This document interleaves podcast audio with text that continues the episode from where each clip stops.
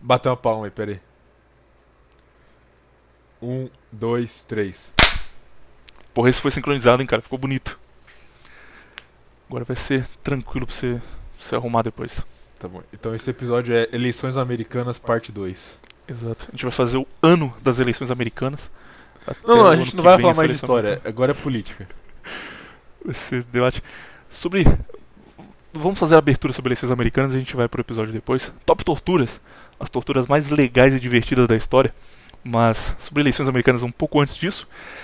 Parece que o menino Viriato acertou todas as previsões dele, cara. Acertou que, que o Trump levaria para a Suprema Corte, que aí não era muito difícil, ok. Acertou que tinha um potencial de virar o novo César. E não só virou o novo César, como o menino Trump deixou de seguir todos os judeus que ele seguia. O primeiro-ministro de Israel, a, toda a turma deixou de seguir o Ben Shapiro, todo mundo pulou fora. E, e eles ficaram bravos. E aí começaram com um debate, tipo, nossa, o, o Trump ele está assumindo posições antissemitas, hein, isso está meio preocupante. E aí o Trump mandou a seguinte frase: É engraçado que as mesmas pessoas que querem que Biden vença a, gue- vença a eleição são as que começam guerras pelo mundo. E isso deu um problema. o, o cara de Israel, aquele que tem nome maluco, esqueçam dele toda hora, mas que tem um nome estranho, que é o primeiro-ministro de Israel, respondeu. Netanyahu. Esse exato cara respondeu falando: Essa frase é muito perigosa porque ela incentiva teorias da conspiração contra o meu povo. Então, por favor, se retrate e deixe claro que você não está falando da gente. Ele falou isso mesmo? Nem Falou vi. isso mesmo. Deixa eu mandar depois o, o tweet dele bravo. E a turma tá brava, cara. Trump rompeu com a Fox News, que é um negócio que a gente não imaginava. Tipo, a gente falou que a Fox News eh, tava batendo no Trump, tava estranho isso aí. Mas ele rompeu e anunciou que vai fazer o próprio canal de TV, Trump TV, ou Real TV, que ainda não dá decidido o nome. Mas vai contratar os caras que ainda estão do lado dele da Fox News, que não estão fazendo propaganda pro-Biden. E vai levar até o fim, cara. Vai começar uma briga jurídica agora que vai se estender por longos meses.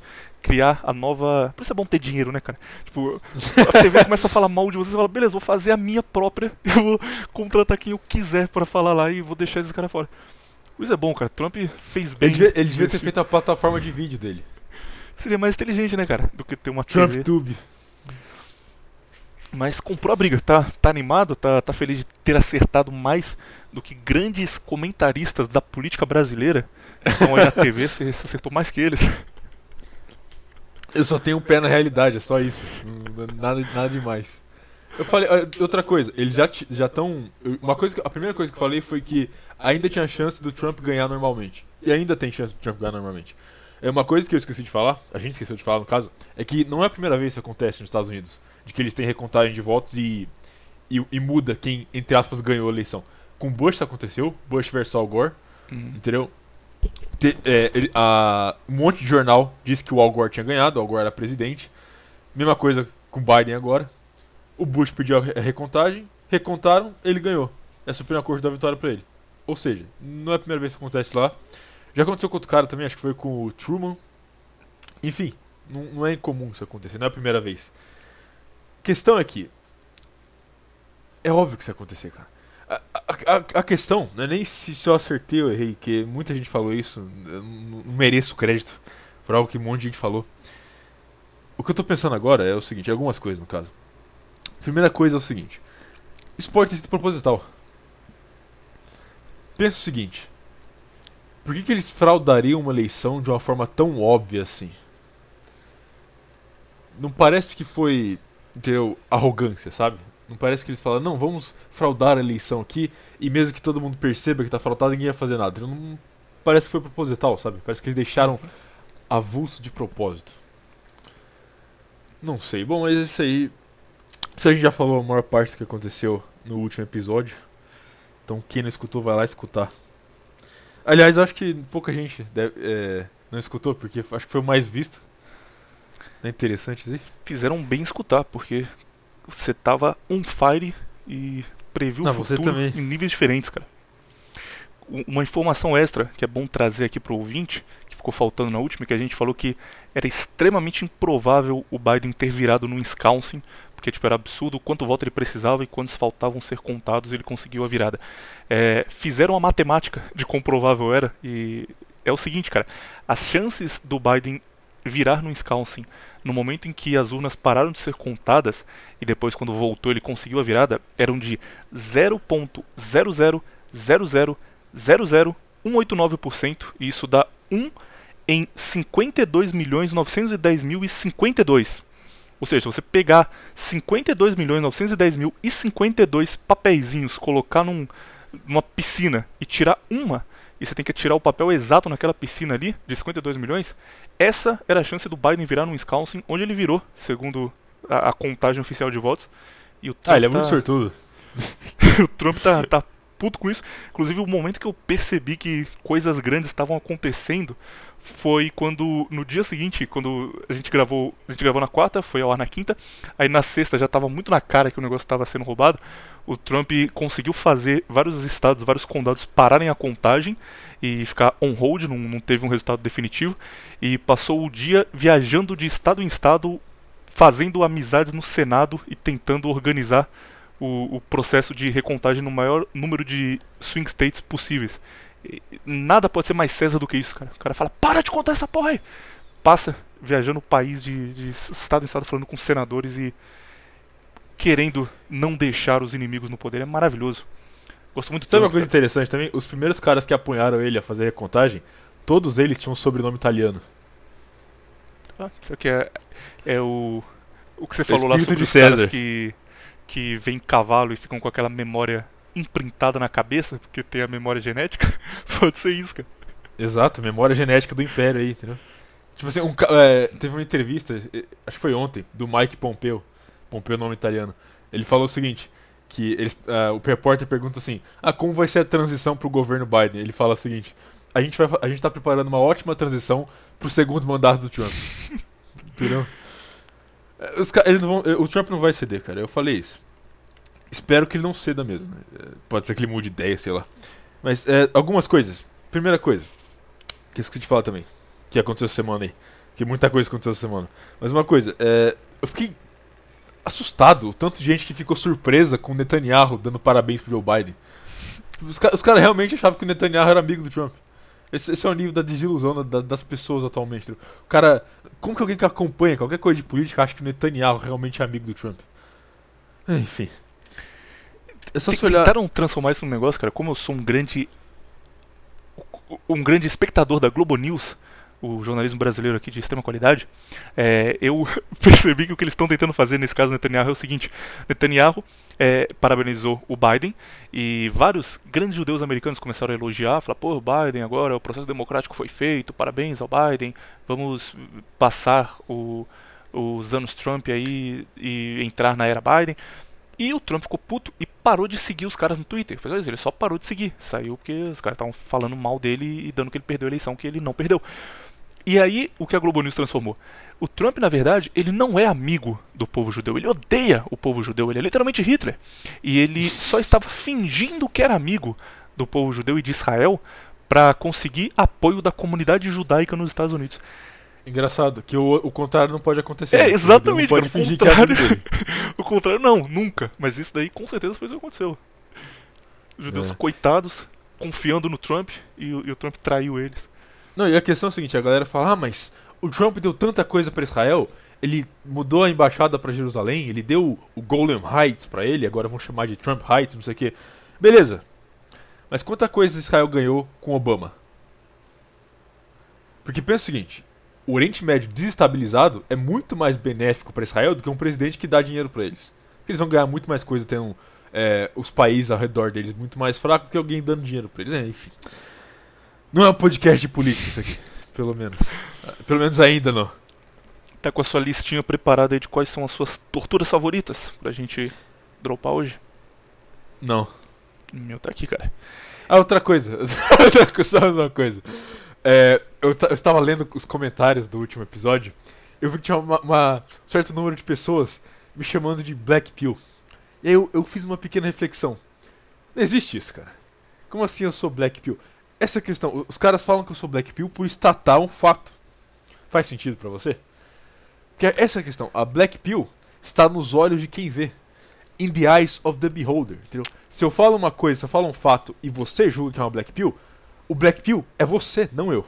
Eu só estou dando fato. Não culpe o mensageiro. Exatamente. Se você fica depressivo por alguma coisa que eu falo, porque olha só, eu sou antítese de Black Pill, não antítese, vai, uma síntese, por assim dizer, de Black Pill. Porque eu pego essas informações e eu não me abalo a ponto de ficar triste com essas informações. Esses fatos que eu falo pra você e você fica aí depressivo achando que é Black Pill, pra mim foda-se. Pra mim é só mais um fato, é só mais um, uma informação. Você que que precisa lidar. te considera um black pill porque você passa a mensagem de um jeito que não dá nenhuma saída, cara. Tipo, tem, tem uns caras que estão aí, ah, o ocidente tá caindo, hein, vai acabar, mas, Mas podemos fazer outras coisas, podemos ter. É, não, eu filhos. falo, eu, eu falo que já caiu há muito tempo. Exato, o seu é, ó, que ocidente, cara, já acabou tudo, as cidades vão acabar e vai ter uma guerra civil, ah, ah, ah, e começa a rir, e a turma fica, não, cara, por quê? Para, porra, não é pra rir. O cara tá triste, e você dando risada do negócio, ah, que da hora, cara. Tem, isso que, é, que é o que deixa a Exato, turma em choque. exatamente. Os caras que falam de salvar o Ocidente são bem mais Black Pill que eu, que falam que já acabou. A questão é, você não aceitou ainda a realidade, entendeu? Não fique triste porque acabou. Fique feliz porque aconteceu. pro cara que tá ouvindo isso aqui, o, o o Contraversão tem um público muito muito versátil, um público muito não homogêneo, então tem pessoas diferentes ouvindo. Inclusive, apareceu um cara no último comentário bravo com a gente porque a gente não aceitava que o Biden ganhou. Só que era um comentário muito. Tipo, ele, ele falou, tipo, gente, o que, que é isso? O processo democrático tem dessas. Uma vez você ganha, uma vez vocês perdem. Então, por favor, né, vamos aceitar a derrota do Trump. O quê? Eu vi no último comentário, cara, o cara comentou isso começaram a xingar. Ele falou, nossa, seu filho da puta, você ouviu essa merda aí? Aí, o cara é muito, muito blue pill, cara. Não, não, gente, por favor, vocês estão criando teorias da conspiração. O Biden ganhou porque ele mereceu e porque o povo americano apoiou ele. Com certeza. E pior que pelo visto ele não tava zoando, porque, tipo, eu entrei no perfil dele ele tinha. Só curtia esses canais, tá ligado? Curtia Fatos Obscuros, Terça Livre, essas coisas assim de normal tier. Aliás, eu não, vi, eu não vi o backfire dos Neocon com o Netanyahu traindo o Trump. Eu queria ter visto isso. Que mandou sair do Twitter, cara. É.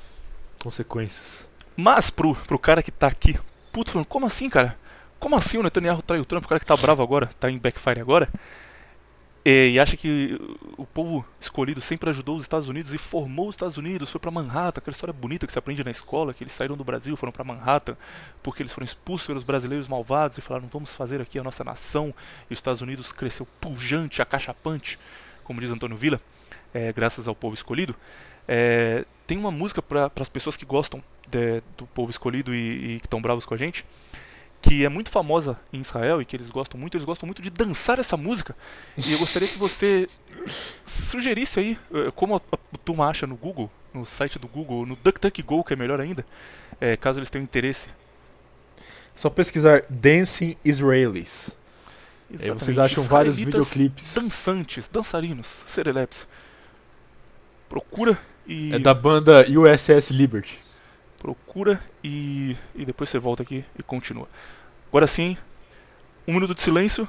Ah não, você que vai editar isso aqui, então É, então eu que me Vou agora. fazer né? barulho, você fica. Quando eu fico editando, você não, não obedece. Vai ligar o fazer barulho. ventilador, vai ligar a furadeira, ligar o aspirador de pó aí, Ficar falando baixinho do nada só pra você ter que aumentar o pitch depois. tocar a bateria e vai. Então, sem um minuto de silêncio, aí vai entrar aí o menino Tapetinho, o, o grande símbolo do fascismo brasileiro que mudou toda a história da internet. A turma odiava a mulher, a turma xingava a mulher, a turma falava mulher, interrogação, kkk. E graças ao Tapetinho que mudou isso pra bom Aliás, dia falando em mulher, apenas para quem respeita as mulheres, agora a turma tá mudando de lado. é só você não receber bom dia. Mas aliás, você vê esse negócio aí de- da, da ministra lá que ficou brava porque os caras estavam falando não vote mulher? Vi, cara, Maravilha. fazendo um texto, ela foi na TV. Foi na Band, Com- velho. Nossa, cara. Ai, ai, ai. Na Band é muito bom porque a Mariana comédia, Godoy né? tava apresentando e aí a Mariana Godoy falou: Gente, tem uma coisa que eu quero deixar bem clara aqui pra vocês. Quando um homem comenta na internet, ah, você tá falando de política, a sua louça não tá cheia de. A sua pia não tá cheia de louça pra lavar, não? Ha, ha, ha, ha." Na verdade, ele tá dizendo que as mulheres devem lavar louça e não comentar política. Ela realmente disse É. isso, eu não tô. Pode ver o vídeo. Uma jornalista explicando isso pra gente. Ela estudou anos pra mandar essa. Faculdade de jornalismo na noite, ó. Gente, quando, quando o seu Hernani fala que ele é pobrão, é porque ele é pobrão, gente. Ele quer dizer isso. Isso quer Ah. dizer que ele não tem poder monetário, gente. É, quer dizer que ele está abaixo de quem é rico. É isso que ele está querendo dizer pra vocês. Ainda bem que a Mariana Godoy explica pra gente. hein? O que é uma mentira, claro, porque ele paga um salário milionário pra gente, então. Ah, o... Aliás, você viu ele as duas horas dele de mendigo? Que fenômeno, cara. Aquilo eu ali vi, devia ter um Oscar do YouTube. eu me preparei pra aquilo como se eu estivesse assistindo um, um novo Senhor dos Anéis, cara. Eu fiz comida, treinei, eu acordei cedo, treinei, voltei, fiz o pós-treino, preparei uma comida top. Me sentei aqui e falei, vamos lá, cara. Estou prestes a ver o auge da internet brasileira e, e valeu a pena. A melhor parte é quando ele tá escutando a gente, ele tá entrando num buraco de cracuda. Aí, tá, aí tá tipo, meu Deus, o que, que eu tô fazendo aqui? a Aí tá melhor- nossa voz no fundo. A melhor parte é quando ele tá preocupado porque ele acha que tem gente atrás dele, gente procurando ele, e aí pra evitar que ache ele, ele tá ouvindo a gente no, no celular, alto pra caralho, com uma lanterna ligada na cara. gente, será que alguém vai me ver aqui? Será que eu tô bem escondido? Ai, caralho. Seu Hernani é um, é um gênio da internet, cara. Eu, eu realmente acho que, tipo, vai existir um. Igual tem hoje em dia movimentos musicais, igual a Nova Vanguarda Paulista, o Arrigo Barnabé fazia música, o Itamar Assunção fazia música, ninguém ouvia, os caras iam na feira tocar e ganhar migalhas. E hoje em dia a turma fala, nossa, Aham. eles eram geniais, olha que coisa foda que eles faziam. Eu acho que o seu Hernani vai ter isso aí também no futuro, cara. Com Os caras certeza. vão olhar pro seu Hernani e falar, meu Deus, como esses tolos deixaram este rapaz aqui passar.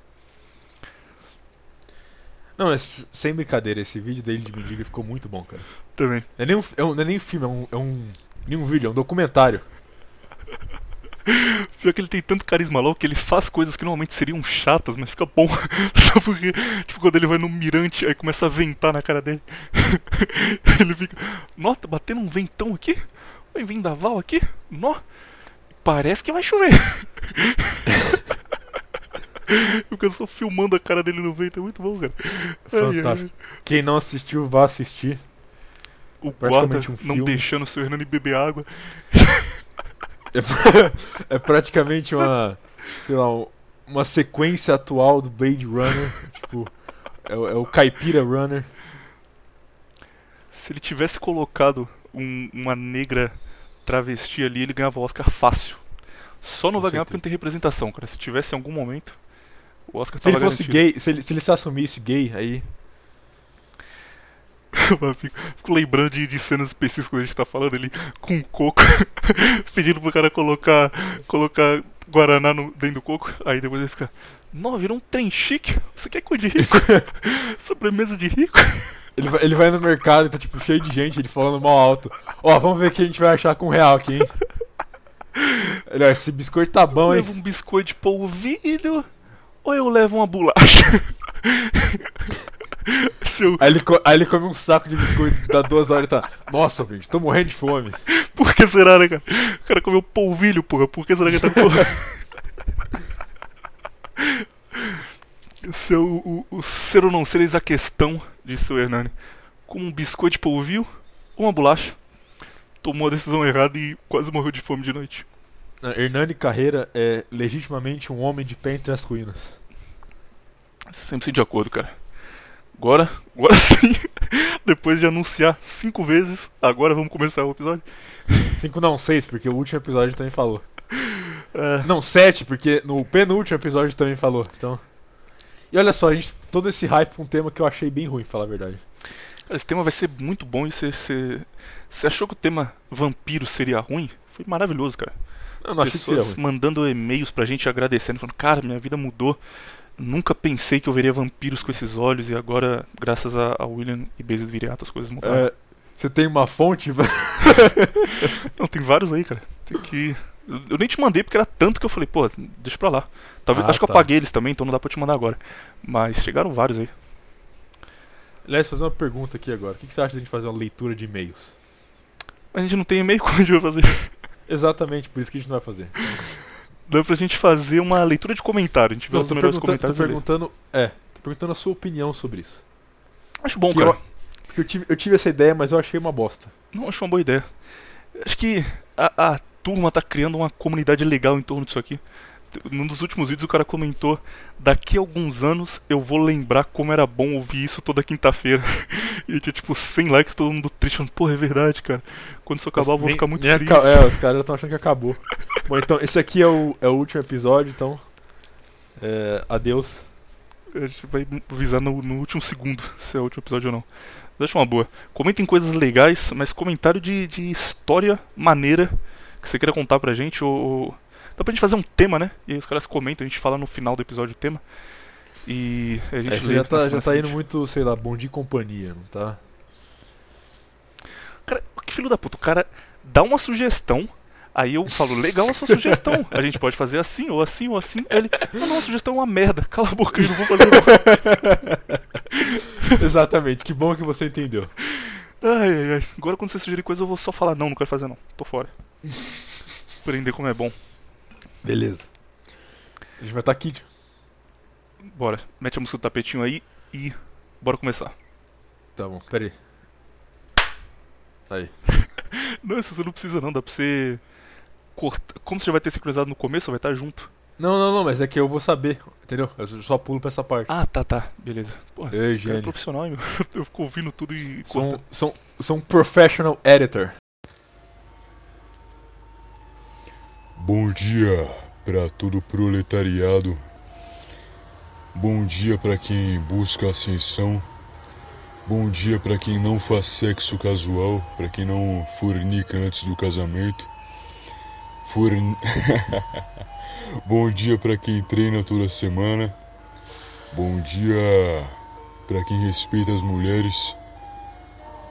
Bom dia aí. Ah, peraí, deixa eu ligar a luz. Datebayo ouvintes, Datebayo Viriatokun, Datebayo... Ah não, só, só tem nós dois, achei que tinha. Datebayo ouvintes, Datebayo Viriatokun.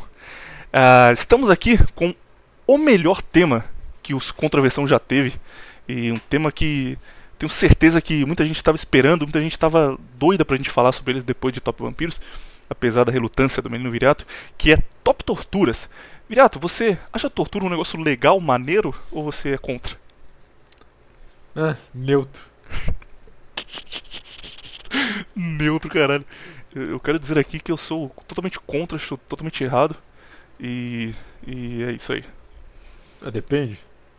Tem que deixar claro, claro, velho. Você não sabe quem vai ouvir isso aqui, quem vai chegar. Não, porque que a questão é, a gente, vai, a gente vai falar de tortura, certo? Então a gente tem que dar a contraversão da tortura. Só que qual que é a contraversão de método tortura? A gente só vai falar dos métodos tortura? A gente só vai fazer um top método de tortura que a gente acha mais então legal. não vai ter contraversão? Não vai ter contraversão. Então está encerrado esse episódio, eu estou indo embora. Não, dá um jeito aí, cara. Você você Não, já, já, já, já sei o que eu vou falar. Dá um jeito Continue. de fazer a tortura parecer muito top. Por Pra quê? ter a contraversão. Ah, então essa é a contraversão. Todo mundo fala ser- contra que tortura é ruim, que você não pode furar a mulher e, e colocar sal, que é errado. Aí você vai ter que dizer que não, que tá O certo. que, que você pensou nessa de primeira, assim? Sei lá, só. Só veio na, na cabeça rápido. Cabeça estranha, hein? Primeiro método de tortura, eu vou começar com um leve, cara. Esse eu acho maravilhoso. É um método de tortura da União Soviética que está presente. Eu vou dar fonte desse aqui, pra você ver como é profissional o meu trabalho. A, a fonte desse livro é O Arquipélago Gulag, de Alexandre Solzhenitsyn, que é o melhor livro do último século que ninguém conhece, ninguém lê. E que é difícil achar, inclusive. Tem um PDF, mas é aqueles PDF feio que o cara tira foto e, e junta tudo no Photoshop, não é legal não. E dá pra você achar no, no Mercado Livre, dá pra você achar nesses sites assim, estante virtual, mas é caro. Custa uns cento e poucos reais, só que vale muito a pena. É, Alexandre Solzhenitsyn, ele ficou preso em um gulag por 25 anos. E sabe qual foi o crime que ele cometeu? Não. Ele era oficial do exército soviético. E ele falava com o primo dele por carta. E eles falavam, ah, como tá sendo aí a guerra? O primo dele também tava, só que tava em outro fronte.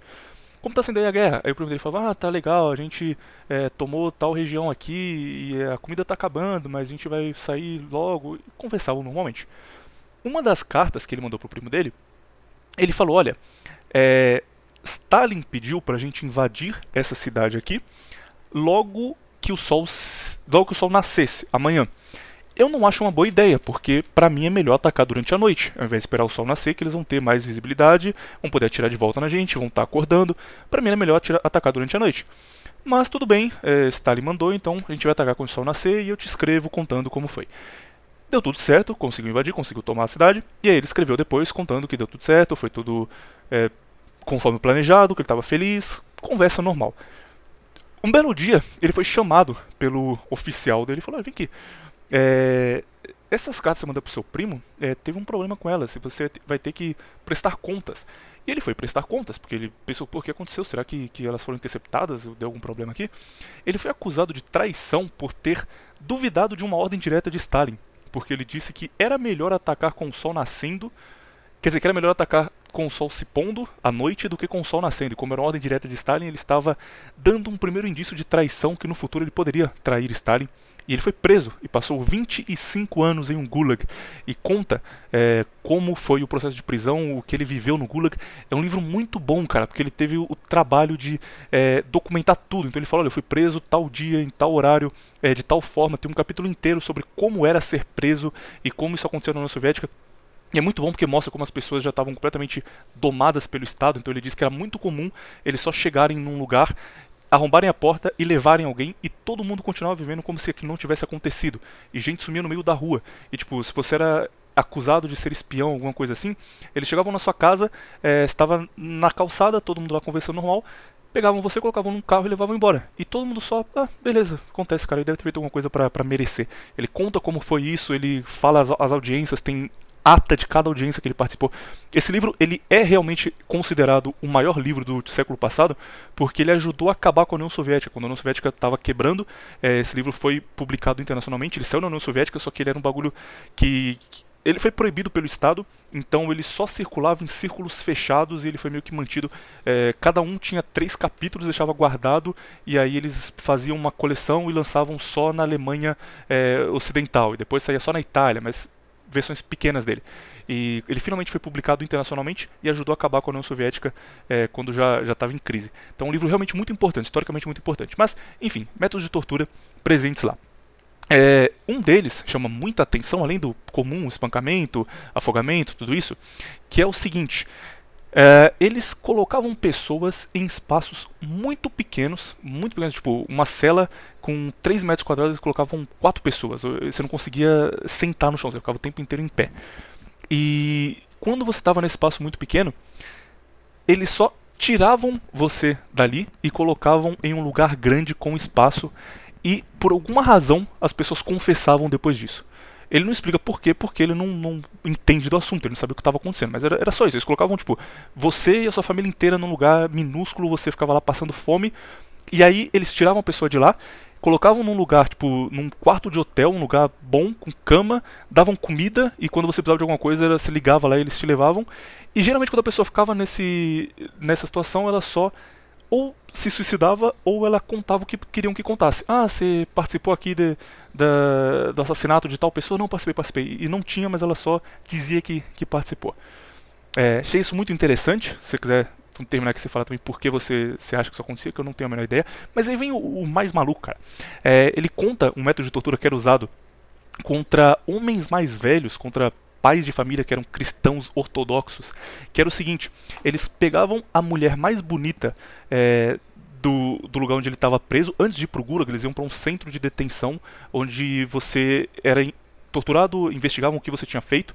E isso era muito escalonado. Então, tipo, é, falava assim: olha, é, você teve contato com esse cara aqui que teve contato com outro cara que era espião, então você tem algum vínculo? E aí você dizia que não e, e continuavam te torturando até você dizer que tinha algum vínculo. E aí coisas do governo se misturavam. Então o governo falava: olha, a produção de, de sal abaixou porque tal setor não está trabalhando como deveria, então eles são os culpados. Aí prendia quem comandava aquele setor, eles eram torturados e considerados sabotadores. Então muita gente era presa. Mas quando eram homens mais velhos, pais de família, cristãos ortodoxos especialmente, ou padres, o método de tortura era o seguinte colocava uma mulher mais bonita do centro de detenção para conversar com ele. Ela tratava ele bem, o cara não apanhava, o cara não era humilhado nem nada, só conversando e falava: Olha, é, você tá envolvido nisso aqui, né? Você fez essa traição aqui contra o governo. E o cara falava que não, não, não fiz, jamais, eu nunca traí o governo, isso é um absurdo. E ela começava a tirar peças de roupa. Então, tipo, ela tirava a, a, a, o sapato e ficava, ah, não, certeza você não fez porque olha, tem disso aqui que você fez, eu acho que você é culpado, hein? Não, não, não fiz, jamais, não. E aí ela tirava o, a blusa e ia tirando roupa, e quando chegava o ponto onde ela tirava a camisa e, e ficava de, de lingerie, ou antes disso já, o cara só entrava em choque e falava: Não, não, eu fiz, eu fiz, eu fiz, eu assino, não importa o que foi, eu assino. E, e, esse é uma estrutura que ele relata que aconteceu mais de uma vez e que nas duas, nas várias vezes que ele relata, sempre funcionou porque os caras, primeiro, tinham medo de ir pro inferno, porque imagina, russos ortodoxos de 80 anos em 1930, 1940, imagina como era a cabeça deles que nasceram em 1850. E, e, além disso era um método que não deixava marca e que era muito fácil, você não precisava deixar o cara confinado por muito tempo. Então foi comum nos primeiros anos de, de Gulag. E qual a sua opinião sobre os dois? São métodos tops? Ou você acha que, que falta alguma coisa aí? Ou você acha que sequer são tortura? Porque é só uma ameaça ali de uma coisa tranquila. Bom, eu tenho que tirar uma contraversão disso, não é mesmo? Então. Isso é o seu trabalho, cara. É pra isso que você recebe todo mês. Pois bem. Fa vamos fazer uma pergunta então. Para que serve tortura? Para você convencer alguém a fazer algo que você. ou dizer algo que você quer ouvir. Errado! Wrong. errado, cara. Se você olhar no dicionário, Essa... vai estar mais ou menos isso aí. Essa. Não, a tortura é você fazer alguém sofrer. Por método de tortura, certo? Ah, tá, tá, ok, beleza. Tortura, definição, ok, fazer alguém sofrer. O objetivo da tortura que você acaba de dizer, isso é algo extremamente moderno da tortura. Porque por toda a existência da humanidade, a tortura não era necessariamente um método de você extrair nada das pessoas. A tortura acontecia quase que sempre por punição. Punição. Exatamente. Desde, por exemplo, nos primórdios do Ocidente, desde Jesus Cristo, entende? E desde muito antes, desde a nossa pré-história, a tortura sempre foi um método de punir aqueles que eram vistos como merecedores do sofrimento maior do que a morte. Entende? Verdade, Só que em algum ponto, a tortura passa a ser algo para ser extraído algo do ser humano. Provavelmente os, os primeiros é, casos disso provavelmente aconteceram mais em sociedades organizadas, onde eles precisavam extrair alguma informação da pessoa, eles perceberam que se você torturar a pessoa, ela talvez te diga. Problema é que quando você tortura alguém, ela basicamente vai falar o que você quiser. Não é verdade? Sim. Se o cara começar, se o cara chegar na sua casa, começar a te torturar e falar: "Você matou o fulano", ele vai te torturar até você falar que matou fulano. Você nem sabe quem é fulano, mas você vai falar porque o cara te torturou tanto que você vai falar, entendeu? Exemplo, ok? E aí eu vou chegar no supra-sumo da contraversão com esse exemplo. Existe um crime que aconteceu, um crime humanitário, um crime muito grave, e que ninguém foi punido por ele, porque ele não é considerado um crime. Ele foi considerado, aliás, um ato heróico até. Eu estou falando dos julgamentos de Nuremberg. Você conhece os julgamentos de Nuremberg, Sr. William? Conseguiu, cara. Se você queria ligar isso com a contraversão de algum jeito, você conseguiu. Está de parabéns. Muito obrigado. Conheço o julgamento de Nuremberg e, e vou pedir pro seu Hernani te dar um aumento, porque nessa você foi bem. Bom, o julgamento, os julgamentos de Nuremberg, caso você não saiba, é o que foi usado por todos esses anos para provar que o tal do Holocausto aconteceu. Certo? O que aconteceu no julgamento de Nuremberg foi o seguinte: eles pegaram vários oficiais alemães do partido começa com N lá, e eles fizeram esses oficiais é, confessarem o que acontecia com judeus em certos campos. Problema é que você tem dois problemas no caso principais. Primeiro problema é que a maioria desses oficiais que admitiram essas coisas nunca tiveram perto desses vulgos campos de concentração. O segundo problema é que antes deles admitirem isso, mesmo eles nunca tendo perto desses campos, é que eles sofreram semanas e semanas de tortura absurdas. Vários deles tiveram os testículos esmagados, tiveram os dedos dos pés esmagados, o pé queimado, tiveram foram esfolados dos pés da cabeça. O que mais aconteceu? Eles foram. Bom, enfim, eles sofreram vários métodos de tortura aí. É, você pode fazer uma lista. E aí, depois de serem torturados aí por semanas e semanas sem fim, os caras falaram e falaram: é, é, a gente tava colocando eles em câmara de gás, entendeu?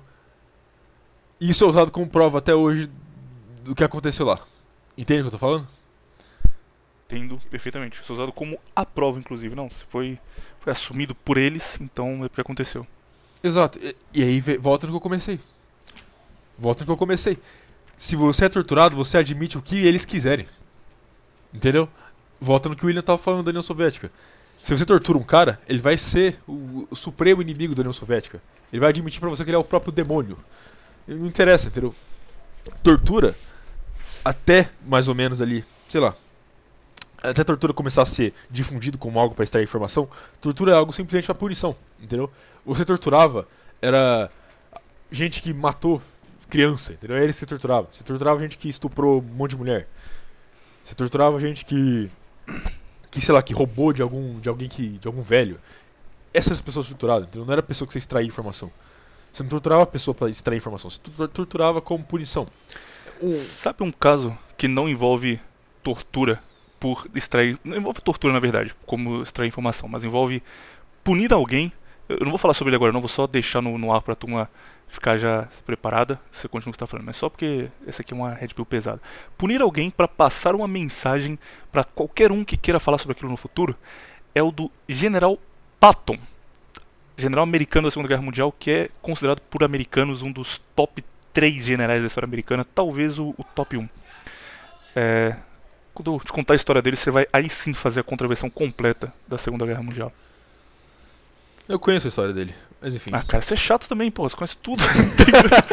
tudo que não, fala, o cara já sabe. Você falou aí do livro do, do, do, russo lá, eu falei que eu não conhecia. ah, pelo menos isso. Enfim. É...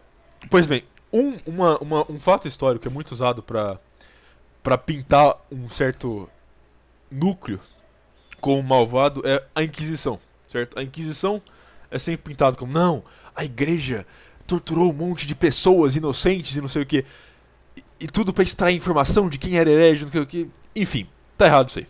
Primeiro que tá errado porque a maior parte das torturas que aconteceram na Inquisição não foram torturas para extrair nada, foram torturas punitivas certo? Foram torturas para punir pessoas. E a maior parte das torturas que aconteceram, a maior parte, eu não estou dizendo que não aconteceu com nenhum inocente. Deve ter acontecido, com certeza. Aliás, tem alguns relatos aí, mas não era muita coisa. O que realmente aconteceu, as pessoas que realmente foram torturadas, foram pessoas que, digamos que, eh, na minha opinião, mereciam. Vamos lá. Exemplo: a Inquisição ela começa a ser realmente é, difundida, popularizada na Europa quando você tem aí o domínio dos catars. Não domínio, né, mas a ascensão dos catars. É Qatar que fala em português é Qatari? Não lembro. Enfim, os catars eles é, tinham uma crença de que a morte era preferível à vida. Porque eles partiam do ponto de que o Deus do Velho Testamento e o Deus do Novo Testamento eram duas coisas diferentes. Logo, a vida não era tão boa assim então você morrer para alcançar o, o, céu era mais viável.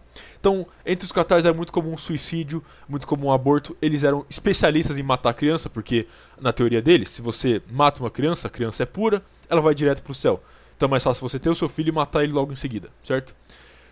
Então, esses, esses foram as pessoas que o começo da Inquisição perseguiu, entende? Esses foram os principais alvos da Inquisição. Então, as pessoas que foram executadas de forma é, com tortura pela Inquisição eram geralmente pessoas que assassinaram várias crianças, eram pessoas que estimularam vilas inteiras a se matar e por aí vai. Então, de uma certa forma, a visão das torturas pelos inquisidores era uma visão de é, punição divina. Entende? Uhum. Então é isso. E. Bom, depois eu falo de outras coisas. Vai, sua vez agora. General Patton não não está diretamente ligado com tortura, mas envolve a Alemanha, envolve Nuremberg, envolve tudo isso. É uma história muito boa que não é muito conhecida. É, você encontra essa história completa num livro muito bom chamado Os Conquistadores do Mundo, de Luiz Marchalco. É, é o seguinte, resumidamente, o Patton ele era um cara muito digno na guerra, ele era reconhecido pelos seus rivais como alguém que não via a guerra como, ah, eles são meus inimigos, eu quero acabar com eles. E ele só via a guerra como é algo que precisa ser feito porque duas potências estão se enfrentando e tal. Então ele tinha essa ideia ainda de uma guerra meio é, romântica, uma guerra justa e tudo mais. E o Patton ele foi citado em Nuremberg várias vezes, porque eles pediam para o Patton é, os soldados alemães, os generais alemães estavam sendo julgados, eles pediam para o Patton é, depor em nome deles, para mostrar que eles não eram todos esses monstros que estavam sendo citados, mostrar que eles eram também pessoas que estavam lutando uma guerra e que não tinham cometido os crimes que eles eram culpados de ter cometido até eles serem torturados e dizerem que fizeram o que quer que alguém perguntasse. A história do Patton é muito interessante. Quando acaba a guerra, é, existia uma cidade na Alemanha chamada Dresden, que ela foi completamente terraplanada é, durante a Segunda Guerra Mundial. Foi um dos grandes crimes da história da humanidade que também não é citado. Além de Nuremberg, também tem Dresden. E Dresden foi terraplanada. Pessoas que viviam em cidades próximas de Dresden mudaram para lá, nos, nos escombros ainda, e reconstruíram a cidade, começaram o processo de reconstrução. E quando acabou a Segunda Guerra Mundial, quem foi indicado para cuidar desse processo de, de, reconstrução foi um francês indicado diretamente é, pelos Estados Unidos, um francês judeu. E esse cara era muito filho da puta. Tipo, ele era conhecido por ser muito filho da puta. E ainda assim ele era meio que o, o líder da cidade. É, assim como é, existiam esses líderes no Japão, também existiam na, na, Alemanha. O Patton recebeu uma denúncia de que crianças estavam morrendo de fome, mesmo com toda a ajuda humanitária para a Alemanha, em Dresden. E o que ele fez? Ele visitou essa cidade. É, existem versões diferentes. Na autobiografia dele, ele fala que ele visitou como um oficial. Ele foi acompanhado por outro visital chamado Gay exatamente GAY mesmo, que eles foram uma missão oficial. E existe a, a, lenda urbana que ele visitou disfarçado de soldado raso para ver qual era a situação real e só depois ele é, falou que ele era o, o, grande general Patton. Mas enfim, ele visitou Dresden de alguma forma e quando ele estava lá, ele descobriu que esse cara que cuidava da cidade, ele fazia uma coisa muito estranha nos bloqueios para chegar em Dresden, porque tudo que chegava de comida era parado, era vistoriado, leite era vistoriado especialmente, e o resto passava. Então, se você vai entrar com uma coisa legal na cidade, você vai, sei lá, entrar com armas para fazer uma guerrilha e tentar retomar a Alemanha.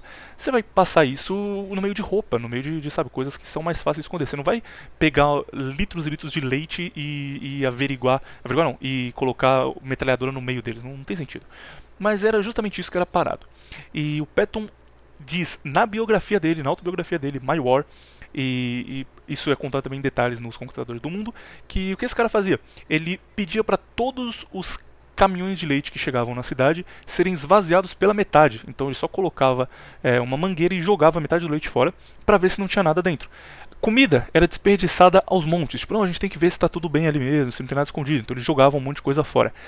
Quando chegavam na cidade, o que eles faziam? Olha, infelizmente não tem comida para todo mundo. Então, por exemplo, virou algo comum nessa cidade é, médicos não fazerem o parto de crianças, obrigarem as mães a abortar, porque dizia que elas não teriam comida se os filhos nascessem, que o filho ia morrer de fome. Então, olha, seu filho vai morrer de fome, não tem leite, as pessoas não estão ajudando vocês aqui, tá todo mundo sofrendo, vai ser um período difícil os próximos dois anos. Se ele nascer, ele vai morrer, então a gente vai ter que fazer um aborto aqui, infelizmente, por uma questão humanitária.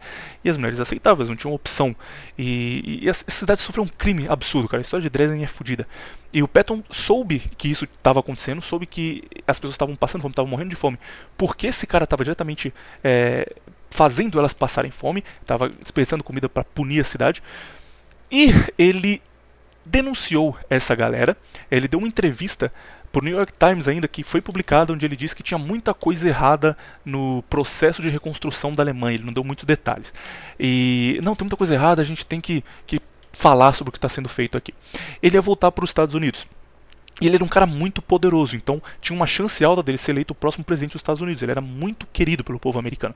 É, antes de viajar, ele estava com um amigo dele, fotógrafo, e ele falou que ele tinha um caderninho preto com vários nomes que ele iria expor quando ele fosse para os Estados Unidos, que nome de pessoas estavam fazendo coisas erradas, incluindo é, esse líder da cidade que era judeu. Não lembro o nome dele de cabeça agora, mas é, é fácil achar. Procurei esses livros que eu citei, você vai encontrar.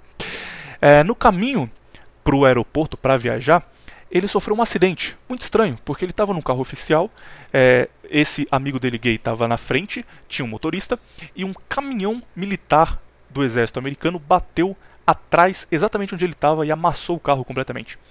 E o Patton foi levado para o hospital, um estado grave. Quando ele chegou no hospital, ele sobreviveu. Fizeram os exames, ele tava, tinha sobrevivido. Ele estava bem, por incrível que pareça. Ele não reclamava de dores, é, ficou ok, ficou lá em observação, mas parecia que, que ia sobreviver. Enquanto estava no hospital, ele desenvolveu algumas doenças por simplesmente não ser cuidado, por exemplo, ele teve pneumonia, teve infecção em todas as cirurgias que ele fez, é, teve efizema pulmonar e finalmente ele morreu no hospital 12 dias depois de efizema pulmonar. É uma morte muito estranha.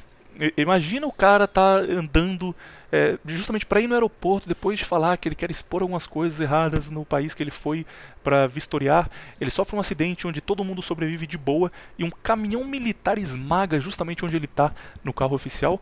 E ele vai pro hospital e no hospital ele piora de saúde muito e, e morre depois de 12 dias. Então a história do Patton é, é muito interessante e envolve não tortura diretamente, mas envolve alguém morrendo porque queria falar demais, queria expor coisas que não podem ser expostas, que não é incomum na história americana.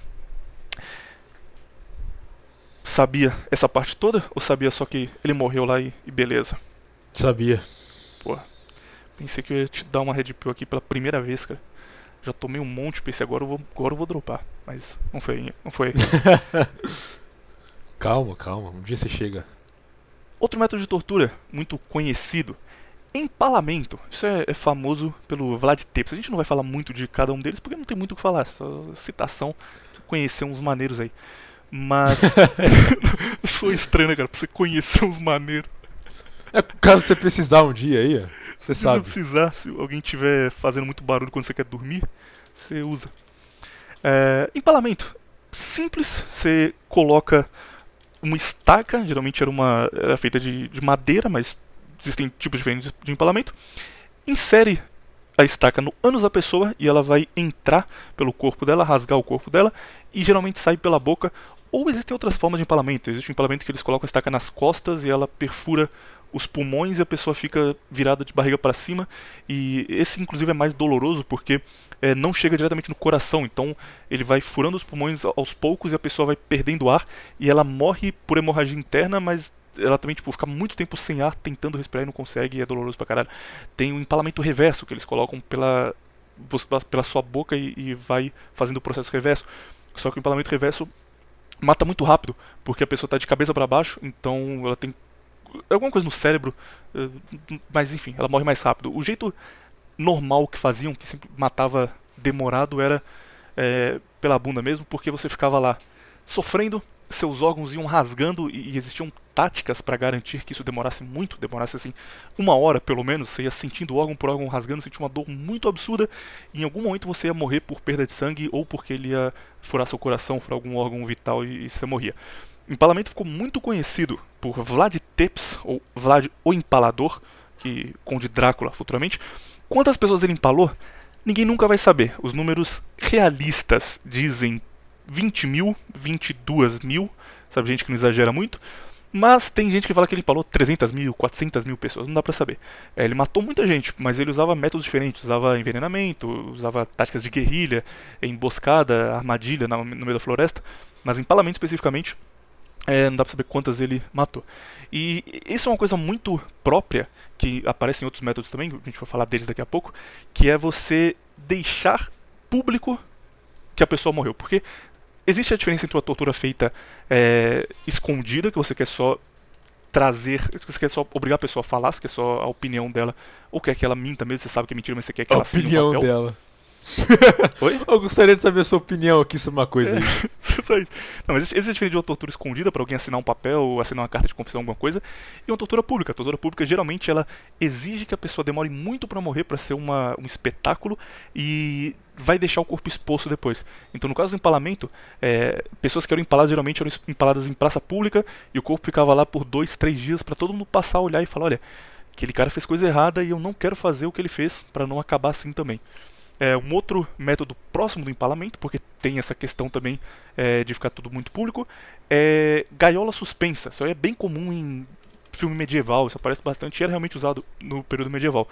Pega uma gaiola gigante, tipo aquela gaiola de passarinho, pendura ela muito alto, e geralmente eles colocavam isso é, nos castelos, na, na parte de fora do, dos muros, para mostrar quando eles capturavam soldados inimigos o que acontecia com os soldados inimigos, ou era feito dentro da cidade com pessoas que eram inimigos públicos. Mas a pessoa ficava lá na gaiola e ela não ganhava comida e era colocada num lugar onde pegasse muito sol para ela sofrer muito. Então ela morria de inanição e demorava muito tempo também. É, não sei quanto leva para alguém morrer sem comer, mas muito tempo, muito tempo. E o cara ficava lá, sol, sofria, ficava pedindo ajuda, pedindo para alguém dar água para ele. É, ninguém, todo mundo só ignorava, passava, via o cara lá e, e deixava para lá. Algum momento ele ia morrer e quando ele morria ficava lá um tempo até começar a se decompor e aí eles tiravam E, de novo, esse tipo de tortura é muito comum que você queira que as pessoas vejam que aquele cara morreu e por que ele morreu. E foi comum ali na, na Idade Média demais. Método top, virado. Só vou te perguntar se é top ou não top, um por um, para ver qual você prefere. É top. Tem alguma contraversão sobre o empalamento ou, ou, ou gaiola? Não. Ah, um outro Não. método bom, eu vou falar todos de cabeça, não vai ter sequência nenhuma, só vou falar o que eu lembrar aqui. Iron Maiden, ah, a banda de metal Iron Maiden, ganhou o nome por conta disso, era. Dá pra chamar Iron Maiden de uma gaiola? Qual é o nome próprio pra aquilo? Era um mecanismo? É um. Não, é um. Como é que fala que você coloca múmia? É. Um sarcófago?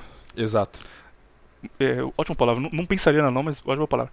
Era um sarcófago que tinha espinhos em volta, que tinha lança, que tinha coisas que machucavam, e você colocava a pessoa deitada e fechava o sarcófago em cima dela. Então o cara estava deitado, você começava a fechar e chamava Iron Maiden, Dama de Ferro, porque geralmente eles faziam é, por fora um, um símbolo de uma mulher. E aí fechava na pessoa e ali ia sentindo os espinhos na pele. E você falava, olha, você vai falar, ah, senão eu vou apertar mais aqui. E aí quando o cara não falava, você fechava mais um pouco. E chegava um ponto onde os espinhos perfuravam a pele dele. E se ele não falasse, ele levava muito tempo para morrer. Então era um método garantido que o cara ia ficar ali é, algumas horas podendo ser torturado. Não era muito rápido. É, um outro exemplo grande. Deixa eu. Roda de tortura, isso aqui também é bastante famoso. Existem formas diferentes de, de fazer roda de tortura. É, coloca a pessoa deitada, com braços e pernas estendidos, e você gira o corpo dela em sentidos opostos. Então, tipo, você gira uma perna para esquerda uma perna para direita. Ou você gira os braços para esquerda e as pernas para direita. E você vai é, fazer ela ter distensões de osso e, e vai ficar muito zoada. Isso aqui era feito publicamente também, especialmente na Idade Média, eles tinham um mecanismo para isso e o carrasco ele girava a roda e o cara ia sofrendo cada vez mais e continuava sendo girado. É, é muito comum na literatura gótica. É, Edgar Allan Poe, inclusive, escreve bastante sobre a roda de tortura. Um dos contos mais famosos dele, o Poço e o Pêndulo, ele tem uma roda de tortura é, já desativada, mas é citada. E isso também era feito com carro de boi depois, e foi bem grande. Carro de boi, no caso, eles colocavam dois bois amarrados na sua perna, dois bois amarrados nos seus braços, batiam e eles corriam e você dava um impacto e quebrava muitos ossos no meio do caminho. E falava: olha, se você não contar o que a gente quer, a gente vai bater de novo. Você era obrigado a, a falar. Parece que você não escutou a minha contraversão. Por que, cara? O que tá contra a sua, a sua contravenção? A maior parte desses métodos de tortura é, Ah, era pra punir a pessoa. era pra punir, não é? Não É, tinha o que força do falar. hábito. Viu? Você, você está blupilado ainda. Você, você precisa, você precisa tomar mais contraversão pills aí. S- Esse era um. Força do hábito, aí eu fico falando igual, quando- igual viking, cara. Você já explicou porque não pode falar viking, mas você não, Não, consigo. poder pode. Sobre vikings de verdade. Só que a maioria das pessoas não sabe o que é um viking de verdade. Enfim. É, um exemplo leve agora. É bom trocar os dois. Esse aqui eu acho, esse eu acho muito bom, cara. Esse eu acho top num nível que beira a genialidade. Peraí.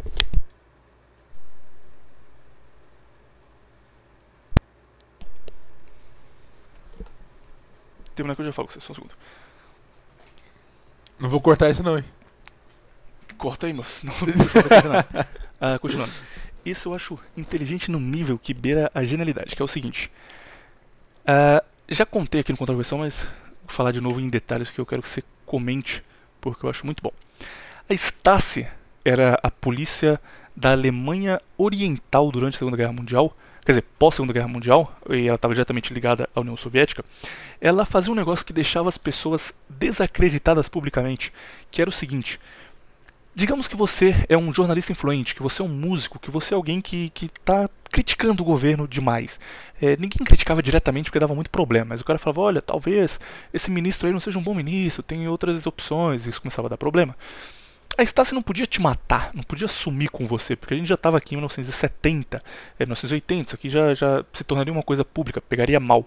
Não dava para fazer o método soviético de 1930 de sumir com o cara do nada. Então eles precisavam desacreditar essa pessoa.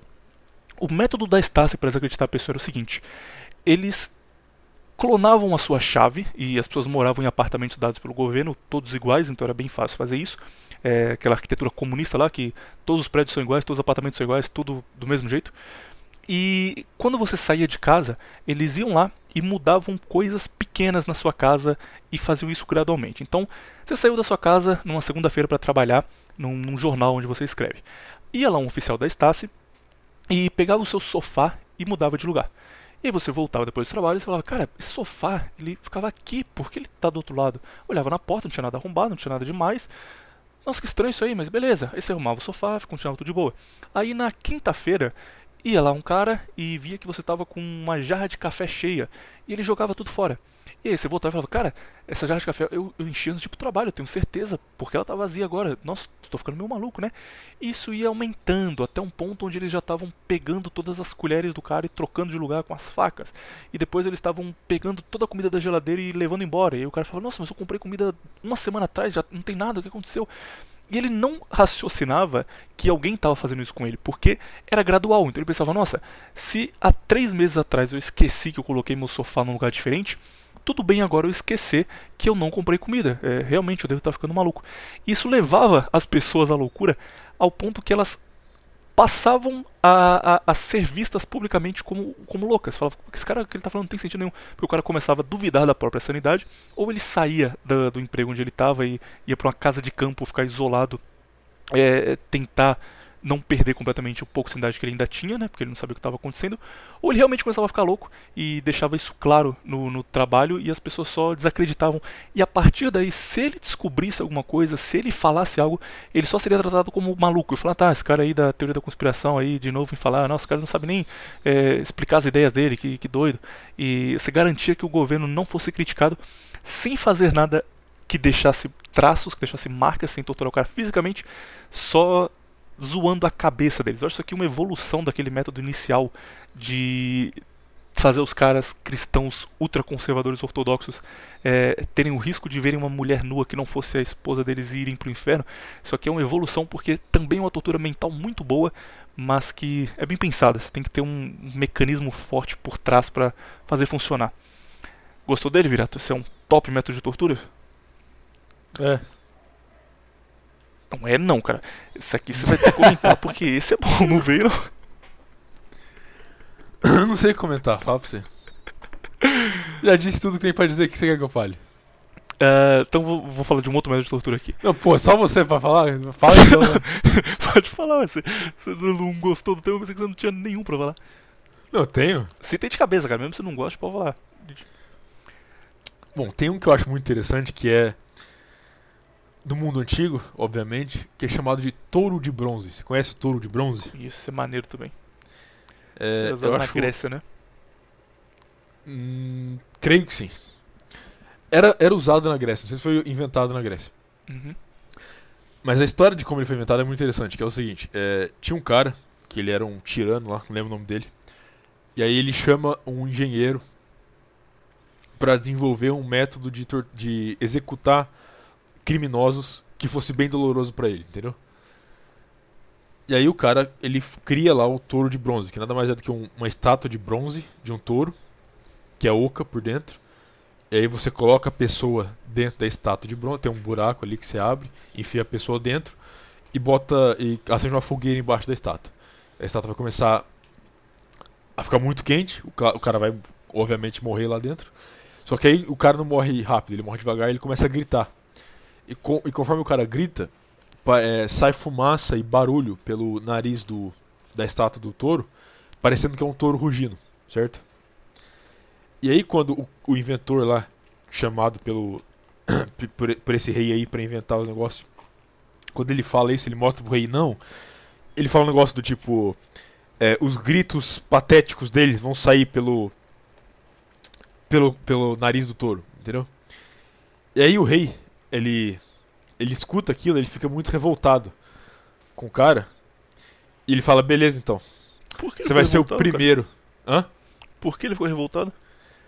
Pelo jeito que o cara falou, sabe? O cara falou, tipo, os gritos patéticos dele. Ele tava desmerecendo que ia morrer no, no touro. Pô, se o cara vai, vai morrer de um jeito que seja muito judiado, que vai sofrer muito, tinha que gostar. Falar, é, esses caras são patéticos mesmo. Não, ele, ele, ele queria ver respeito, sei lá. Ah, tem que perguntar pro rei, tem que perguntar pra mim. Talvez o cara só fez um. um deu uma mexida assim de mão e, e o rei não gostou, né? É, Pô, provavelmente. puta, eu vou judiar dele. É, é, e foi basicamente isso que aconteceu. O rei falou: Beleza, então eu vou testar em você primeiro. Aí ele pegou o cara que inventou o touro e ele foi o primeiro executado pelo negócio. Se inicia uma sequência grande de pessoas que morreram por suas próprias invenções, que é realmente extensa. Pera aí, pera aí, você vai falar da guilhotina? Não ia, mas pode falar da guilhotina. É uma boa. Não, é um Não, não, não, não, é porque, porque o da guilhotina é, um falso? erro. É falso. Aí eu. Então, então não. Então esquece o exemplo da guilhotina. É, fala aí, fala aí. É... Inclusive, é é verdade, cara. A gente tá com 59 minutos aqui e você não tinha falado nenhum. Foi mal aí. Só empolguei. Tá bom. Meu um salário vem do Faustão. mesmo jeito. Pode falar mais um, cara. Você já disse 20, agora você pode falar mais um, tranquilo. Ah, beleza. É, meu amigo William aí adora falar sobre os métodos pra tirar informação por algum motivo. Então eu vou falar dos métodos como punição. Então, como, como você mencionou vikings aí, sem motivo nenhum, eu vou, vou pegar um método deles então. Que é, que é bem famoso, bem popular. Provavelmente maioria deve conhecer, que é o chamado de águia sangrenta. Que de novo era um método de execução para não necessariamente criminosos, mas pessoas que eram vistas como criminosos. É, não era, por exemplo, traidores. Traidores era muito comum. É, pessoas que violassem templos era muito comum. Pessoas que é, sujassem o nome de algum deus era muito comum, esse tipo de coisa. O, o águia sangrenta era nada mais do que você colocar um cara de joelho, acorrentar as mãos dele abertas, entendeu? E aí um cara vinha e cortava as costelas dele por trás, nas costas, entendeu? Separava a coluna, a, a liga da costela com a coluna. Aí o cara abria tudo aquilo ali e como o cara tava de braço aberto acorrentado, a costela ia pros lados e saía muito sangue. Então parecia que ele tava era uma tipo uma águia com asa feita de sangue, entendeu? Era meio que um espetáculo pra eles também. Mas tá aí, um método de tortura que de novo era uma punição, era um método de exe- execução. Outro método também que era semelhante a esse, é, não semelhante a esse, mas a ideia é semelhante, era dos povos germânicos que eles costuravam a boca dos caras.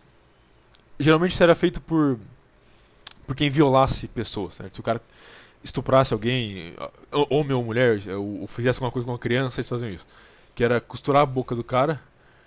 E aí eles, eles jogavam o cara numa num, uma coisa que chama, acho que é turfa em português que chama, né? Que é tipo de um pântano. Enfim, eles amarravam pedra no cara e deixavam o cara descendo devagar naquela turfa com a boca amarrada.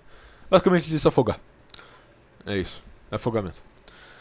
Outra coisa também que é punição executiva, executiva. punição de execução é crucificação, entendeu? Uma obviamente uma figura muito muito famosa, né? não, não tem como descrever a figura. Jesus Cristo, Jesus Cristo foi crucificado pelo método que os romanos usavam para executar criminosos novamente.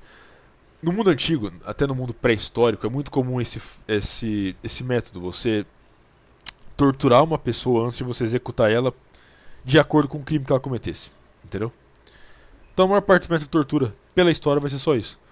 Vai ser um método de punição para alguém que fez algo que alguém julgou que é errado.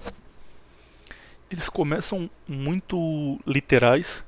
O primeiro livro de leis do mundo chamava Código de Hammurabi, que era um livro do, que é famoso pelo olho por olho e dente por dente, que dizia que se, por exemplo, você ferir um cara e furar o olho dele injustamente, ele tem o direito de furar o seu olho. Se você furasse o olho de alguém e você tivesse uma morte natural depois, você fugisse, é, ele tinha o direito de furar o olho de alguém da sua família. E porque você fez isso pra ele. Se você quebrasse o dente de alguém, ele tinha o direito de quebrar o seu dente, o dente de alguém da sua família. E esse código também fazia, por exemplo, se você fosse punido por roubo, a punição era cortar a mão.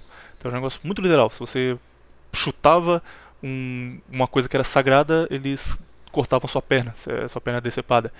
E, e aí isso vai evoluindo até chegar a coisas que não são mais tão literais assim.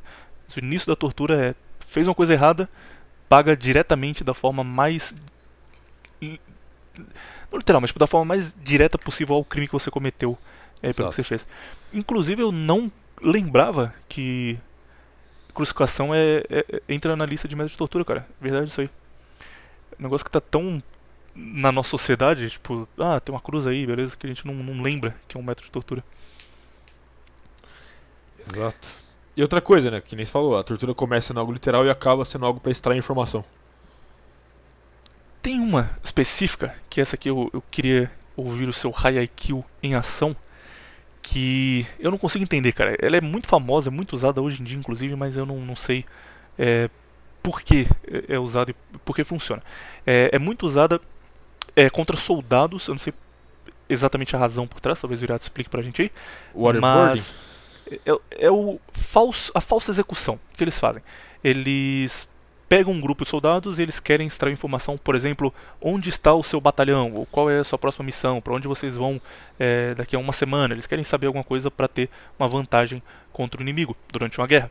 E eles deixam esse soldado preso e em algum momento eles pegam o cara, levam ele para o meio do mato e fingem que vão executar ele. Só que isso é levado até o fim. Então, tipo, eles pedem pro cara se ajoelhar, ficam, nossa, você vai falar onde vocês vão? Onde vocês vão? Não, não, não, não posso falar, não sei de nada.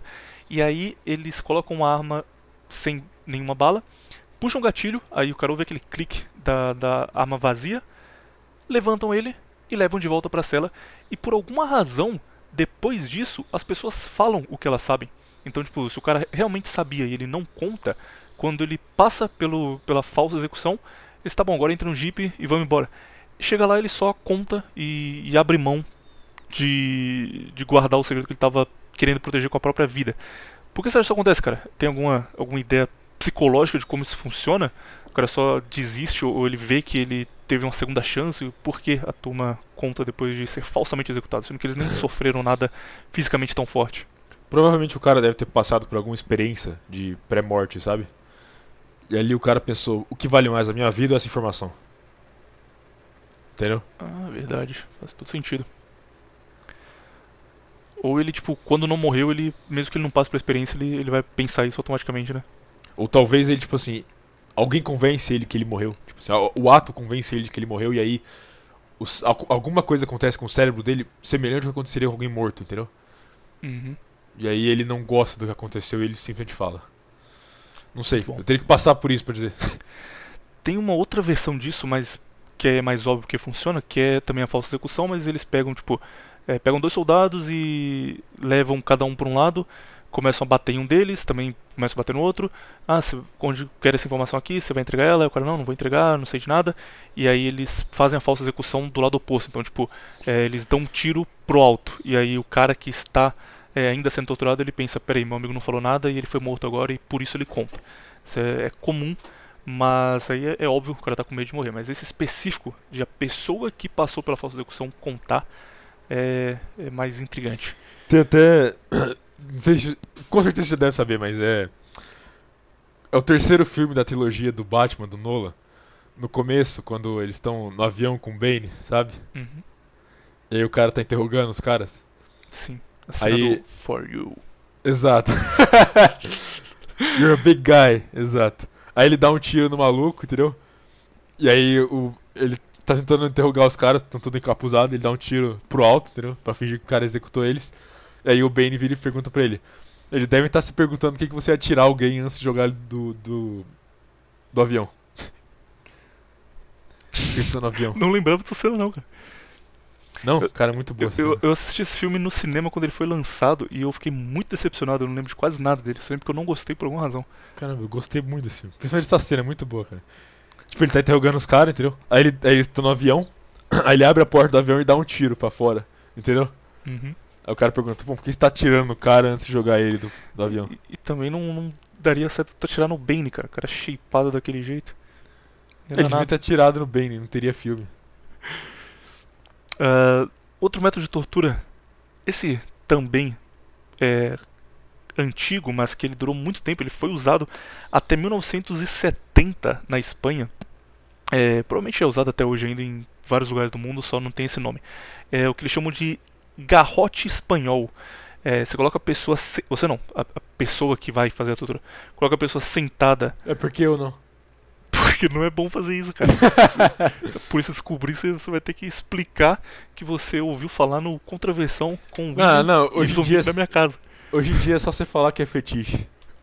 Ah, tá, beleza. Ele tá safe. Ou você fala que que é, é o seu gênero. Só no nome, eu só gosto de ser se for feito desse jeito aí, não é minha culpa. Pessoa sentada na, numa cadeira, num banco, qualquer coisa que não seja muito confortável, você. A pessoa que vai fazer a tortura coloca uma corda no pescoço dela e aí tem uma madeira, que é o, o garrote, e ele amarra as duas pontas da corda na madeira. Então toda vez que ele gira a madeira, a corda aperta mais e você vai apertando isso também gradualmente. Você aperta, faz a pergunta. Cara, nesse caso aqui é realmente usado só pra pergunta porque ele era usado muito em prisão e, e para tirar informações de, de pessoas. É, faz uma pergunta, o cara não fala, e você aperta mais, aperta mais, e é uma coisa gradual que ele fica assim, tá bom, eu vou morrer agora, e ele não morre, e aí você aperta, o cara fica muito sem ar, e você pode soltar um pouco, continuar, mantém isso é, bastante tempo.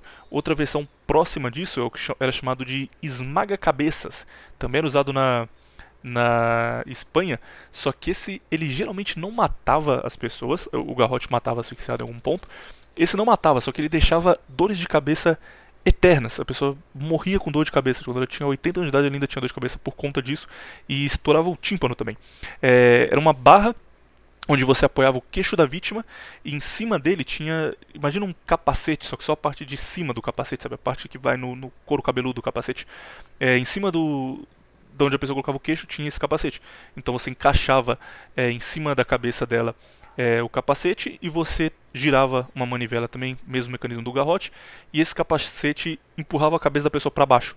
Então, entre o queixo e a cabeça, ela começava a ter cada vez mais pressão e fazia muito mal. É, geralmente, depois de uma certa pressão, os dentes começavam a cair e destruir a cara dentária. A pessoa nunca mais tem dente normal para o resto da vida. É, os tímpanos estouravam, o sangue, o, o olho começava a sangrar e quando terminava a tortura, ela ia ter dor de cabeça para sempre. Não conseguia se livrar disso nunca mais. Mas não matava. Como diz o, o, o Maluf, autor da frase estupra, mas não mata, esse aqui tortura, mas não mata. Bom, um bom método aí que você, que você lembrou, virado, para dividir com a turminha? Não. então eu vou continuar. Isso aqui é igual vampiro, cara. Eu posso ficar 5 horas falando que eu, eu Você tem alguma coisa com tortura, hein? Fiquei interessante, cara. Interessante ver de onde veio e como foi usado. É, isso era usado na Idade Média também, muito comum. Parecem muitas pinturas, muitas imagens, imagens sacras, inclusive. Santos morreram por esse método e, e viraram mártires depois. Que é a serra. Amarrava a pessoa de cabeça para baixo e serrava ela começando no meio das pernas e você ia serrando até ela morrer em algum ponto. É parecido com um empalamento, mas nesse caso aqui a pessoa morria muito mais rápido e, e também com muita mais dor porque é, era uma lesão externa e, e que sangrava demais. É, normalmente isso aqui era usado mais para ameaçar as pessoas do que o método em si. Tipo, é, pegavam um filho pequeno seu e colocavam no mecanismo e usavam essa e falavam, olha, se você não falar, a gente vai fazer. É, a gente vai judiar dele, hein? E a pessoa acabava entregando o que, ela, o que eles queriam saber quando era usado para questionamento. É, dizem, aí é difícil saber porque muita coisa em torno disso aqui envolve mentira, que esse era um dos métodos mais comuns durante a Inquisição Espanhola, ao lado da, das fogueiras. Não sei até onde é verdade.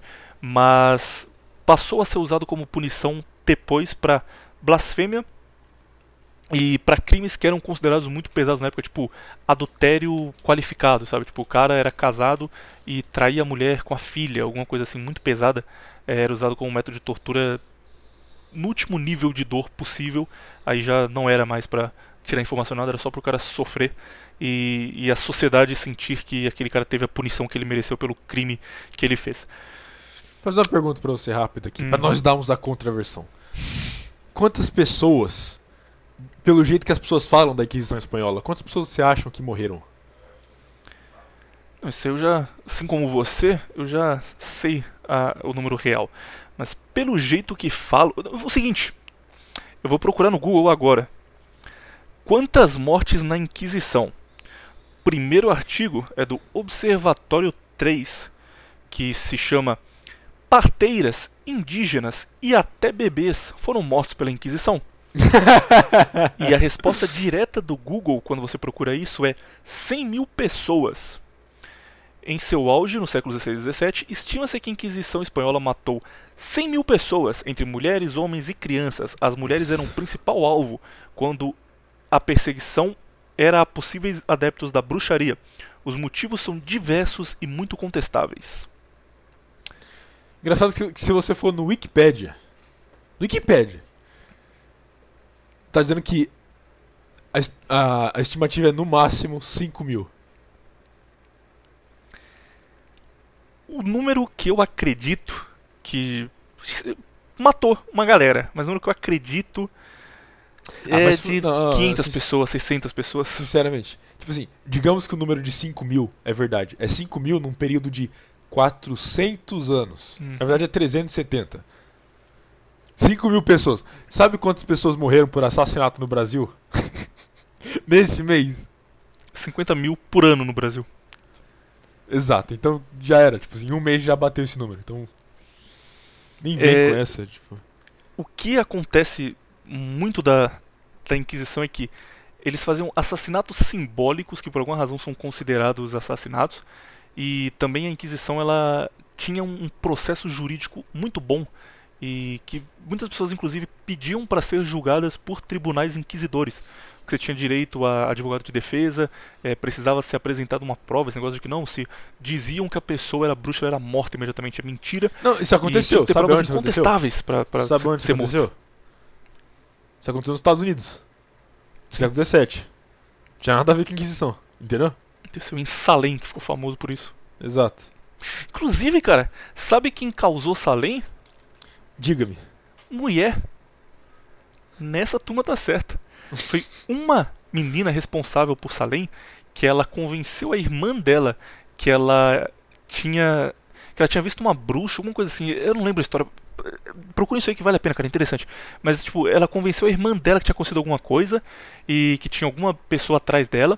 E aí ela começou a fingir que ela estava sendo possuída e que tinha espíritos em volta da casa dela. E quando ela fez isso, ela atraiu atenção. E as pessoas foram lá e falaram: Nossa, o que está acontecendo?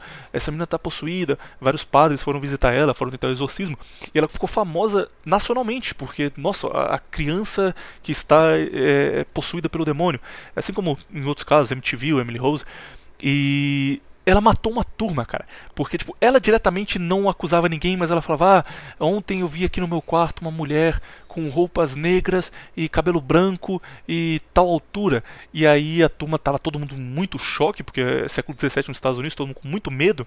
O protestantismo no, no auge lá, então, caralho, o que, vai acontecer aqui agora, cara? Será que Deus está nos punindo? Será que o, o Armagedon vai começar em Salem?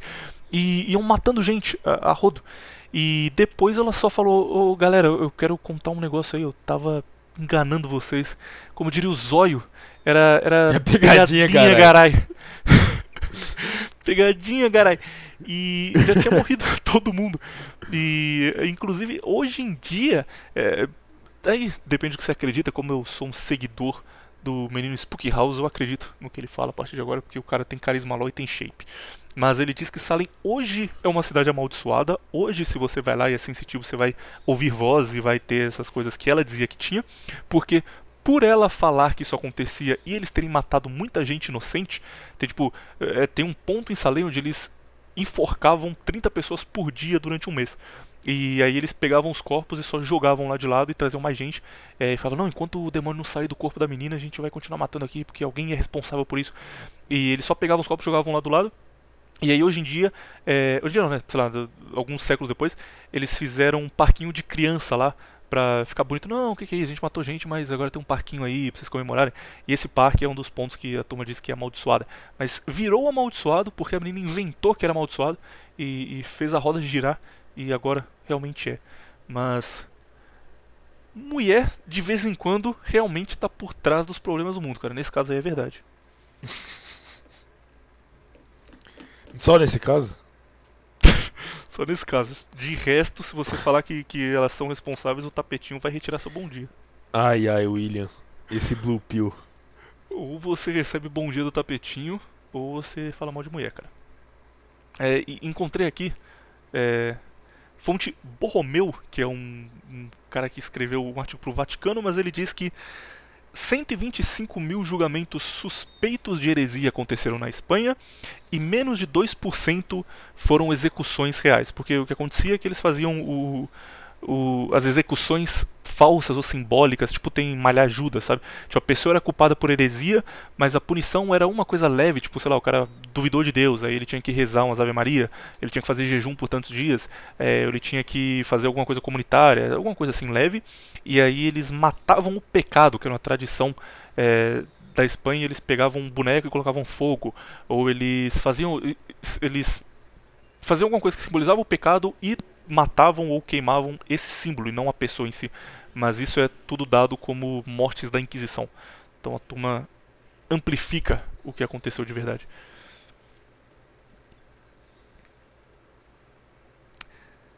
Tem mais, cara? Acho que minha lista de, de top torturas já acabou já na minha cabeça.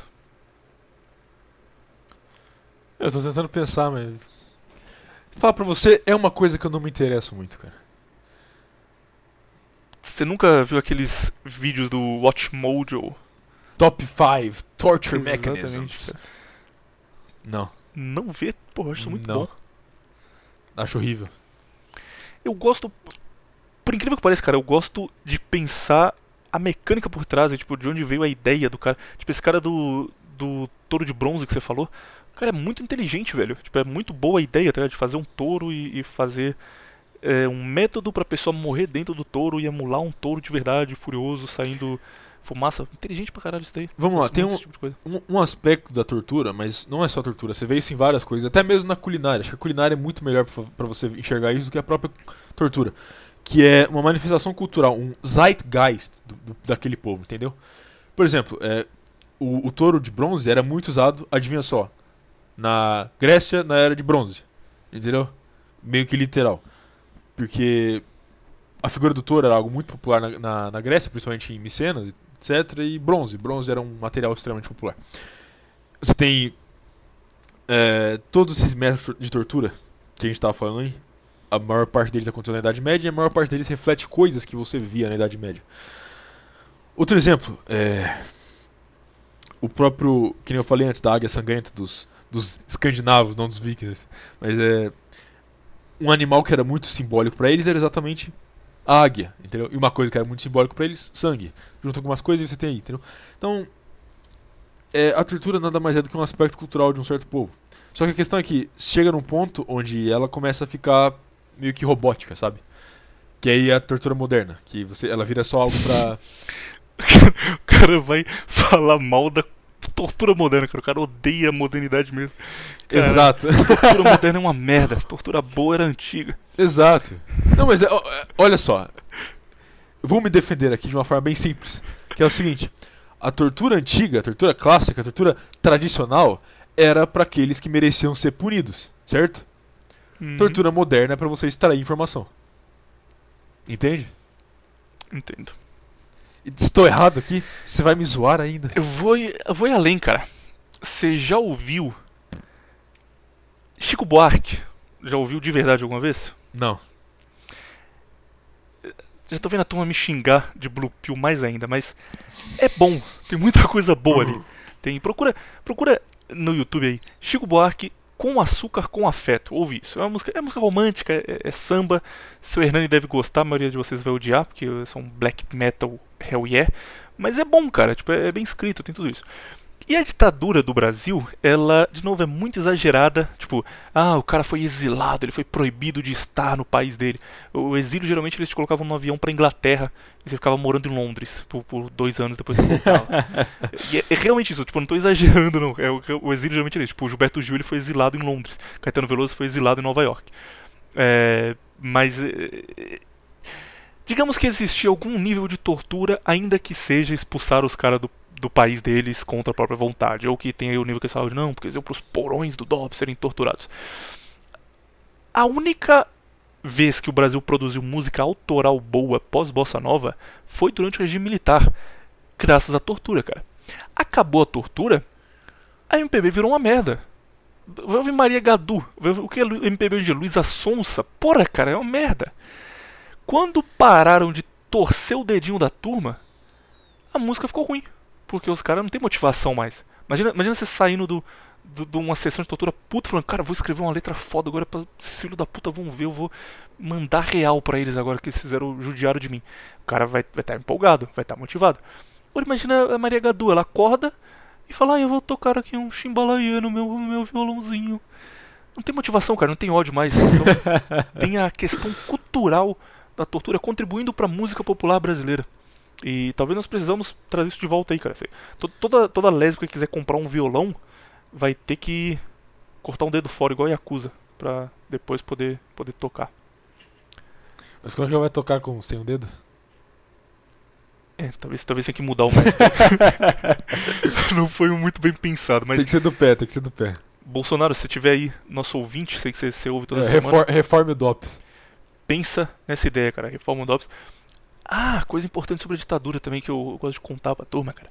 É, existia um negócio no Brasil chamado CCC, Comando de Caça ao Comunista, que era um grupo paramilitar que procurava comunistas que estavam fugidos da- do regime militar. Então, tipo, o cara ia para Araguaia, ele cometia um crime e matava o- um político em algum outro lugar, matava é, um policial e ele fugia ia pro interior de São Paulo, ia pra Bauru, sei lá. E existiam pessoas que geralmente eram jovens das faculdades privadas mais ricas aqui de São Paulo, do Mackenzie, da PUC, das faculdades, que eles se juntavam eles faziam propaganda anticomunista e, além de fazer propaganda anticomunista, eles caçavam os comunistas. Em alguns momentos, eles realmente pegavam armas e iam atrás desses caras porque tinham denúncias que eles estavam em tais cidades e matavam os caras ou denunciavam pra polícia depois e garantiam, ó, realmente tem tal cara lá que tá fugido. É, o CCC foi bem grande aqui no Brasil. Tem, tem uma música do Comando Blindado, Volta CCC, sobre- pedindo pra esses caras salvarem a gente aí. Mas, sabe quem participou do CCC e quem foi um dos fundadores do CCC? Boris Kazoy, da, da Band. Que hoje em dia é um puta, um puta tio, cara, um velhinho lá, falando boa noite. Esteve por trás do CCC e botou comunista pra mamar durante alguns anos aí. Demorei pra descobrir isso, mas quando eu descobri eu passei a gostar um pouco mais dele. Isso você É. não sabia, né, cara? Agora eu consegui. Não, não sabia não. Ah, como é boa a, a sensação da vitória. Uh, consegui depois de 13 semanas falar um negócio que você não sabia. Que exagero. O Boris Kazoy, pra, pra ser honesto aqui, ele fazia parte do, do núcleo de propaganda do CCC. Ele já era jornalista na época já. E ele escrevia artigos contra o comunismo, ele falava os males do comunismo no mundo. Mas, ao menos, não se tem notícia, não sei se ele fez não, mas não se tem notícia dele ter praticado algum ato na vida real, dele ter caçado o comunista de verdade.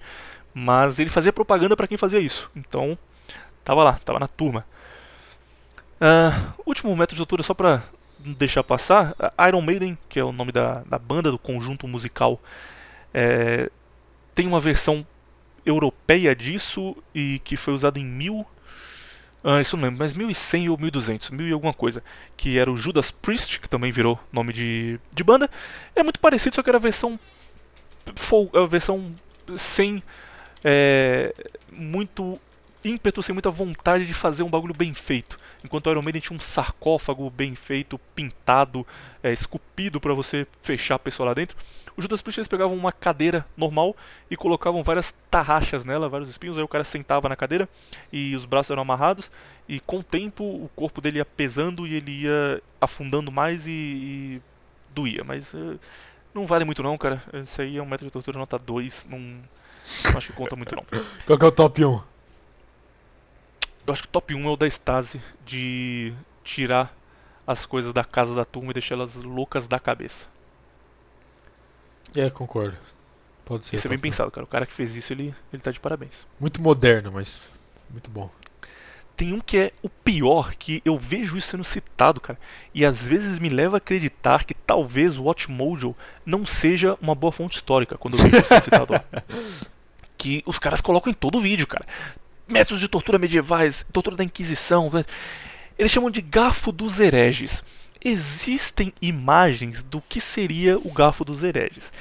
Só que eh, o negócio podia ser usado pra qualquer coisa, sabe? Tipo, é uma é um, um utensílio que foi encontrado é, de cinco séculos atrás. Então, ó, foi usado na Inquisição, tá muito claro. É um garfo normal, garfo que você usa para comer em casa, que ele tem pontas dos dois lados. Então, tipo, o garfo ele tem a parte onde você segura, que é redonda, e tem do outro lado as pontas normais que você usa para furar alguma coisa e comer. É, imagina que os dois lados têm as, a parte pontuda. Mas não é pontuda, tipo, uma lâmina mínima que vai furar qualquer coisa. É só os dois lados com parte pontuda. Dizem que isso era usado para prender no pescoço das pessoas. Então eles faziam tipo uma coleira, aquelas coleiras que girl gosta de usar no meio do pescoço, colocavam aquilo, aí colocavam o garfo dos hereges preso na coleira. Umas pontas dele ficavam no peito da pessoa e as outras pontas ficavam no queixo. E aí ela ficava olhando para cima o tempo todo e quando ela começasse a pesar a cabeça, ela ia baixar a cabeça e aí é, o garfo ia perfurar ao mesmo tempo o peito e, e a boca dele, o queixo, né? E aí ele ia é, entregar o que tivessem pedindo que ele entregasse ou ele ia morrer de um jeito horrível. Mas isso não mata de um jeito horrível para começar, porque realmente era um garfinho com 2 centímetros. E, e, não parece uma dor tão, tão ruim, cara. Se você pegar um garfo e, sei lá, colocar no, no, seu peito e apertar, você não vai morrer por isso, com o peso da sua cabeça natural. Então eu acho que isso aqui é mentira. E esse eu acho, se foi usado, é o pior método de tortura. Porque horrível, cara. Parece que foi inventado por. Porra, fazer uma piada aqui feia. Deixa pra lá, não vou fazer, não. Vou me autocensurar em homenagem a, a, nossos amigos da Bahia, que eu ia falar que foi inventado por um certo povo que tem preguiça, pelo que a turma disse. Mas Você já falou, então. Eu acho isso pior. Qual a sua votação para pior método de todos que foram apresentados hoje? Pior no sentido de menos efetivo ou pior no sentido de dor? Não. Pior de menos efetivo, que não funcionaria. Depende, né? Depende da pessoa.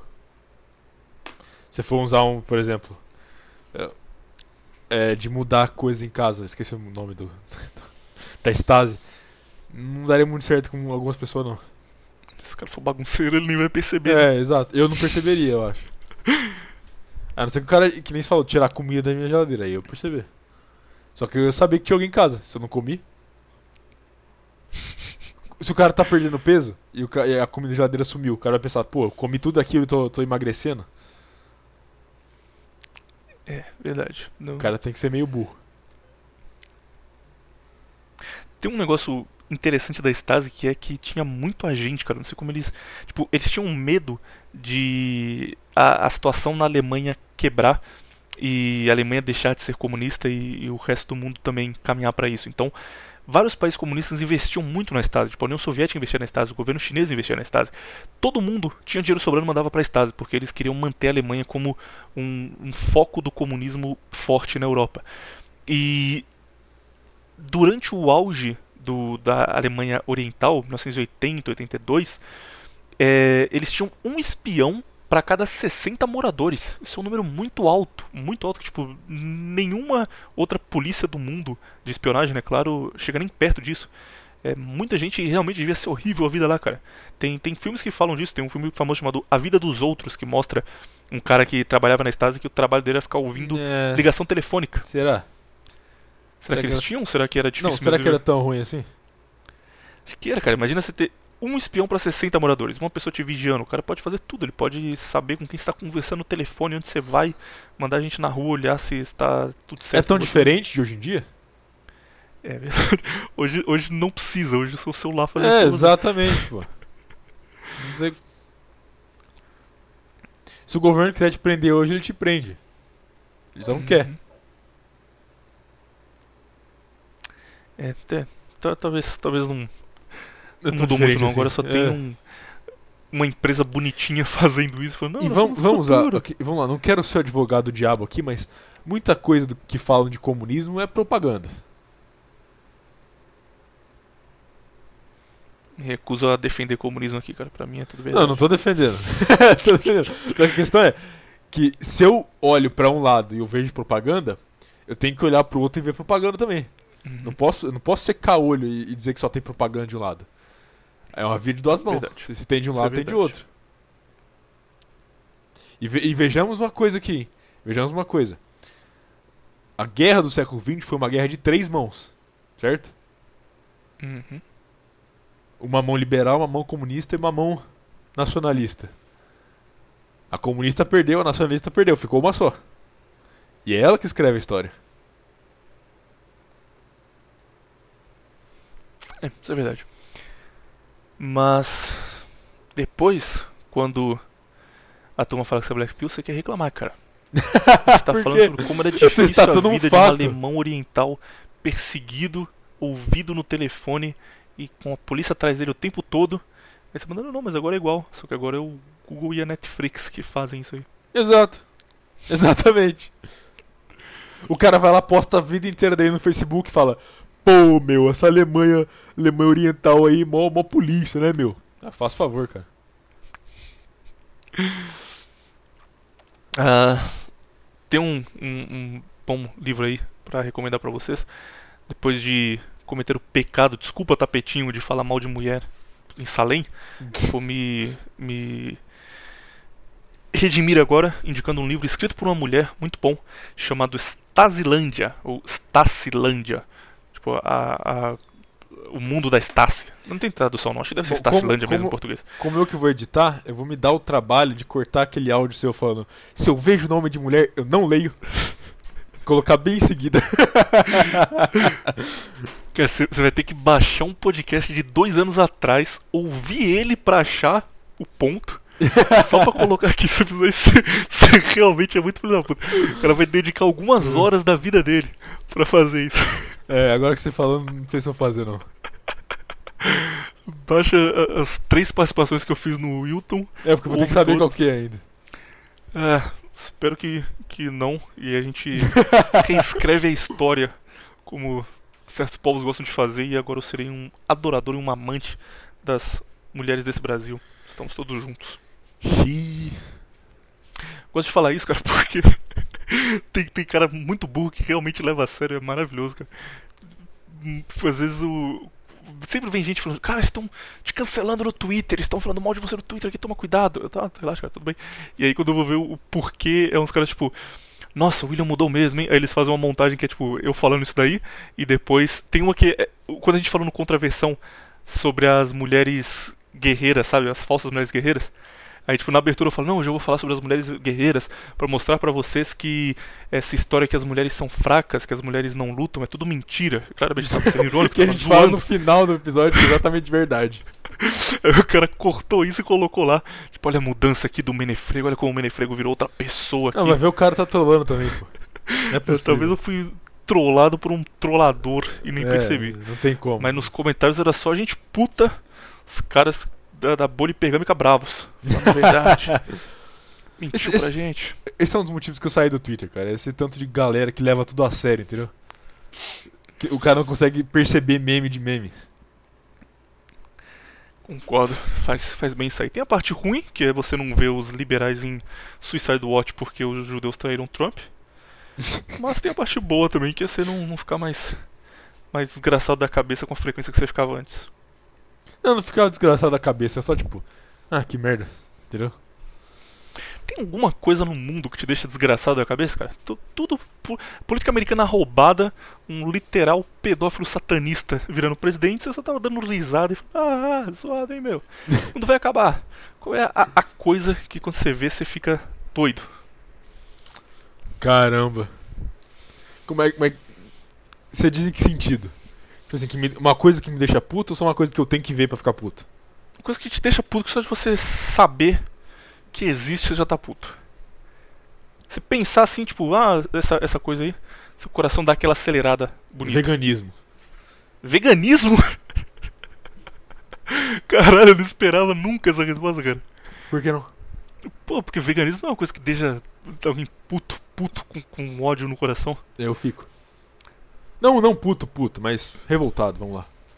Não, não é nem a questão, tipo assim, não é nem o cara não comer carne. Não tem nada contra o cara que não come carne. Isso aí, ele quer se fuder, o problema é dele, entendeu? Mi- meu problema maior é com aquele vegano que fala o seguinte: eu não como carne pra salvar o mundo, entendeu? Esse cara me deixa bolado. Porque, literalmente, a dieta vegana é tudo menos salvar o mundo. É literalmente a dieta mais tóxica pro meio ambiente que o cara pode ter. E ele faz essa dieta dizendo, não, eu estou salvando o meio ambiente. Entendeu? A Greta Thunberg vai lá, não, eu sou vegana pra salvar os oceanos, entendeu? Hello, gente, vamos se conscientizar. As tartarugas estão morrendo. Essa galera, né? É porque nem, nem o, o autor mais ecofascista de todos é defender algo como veganismo, entendeu?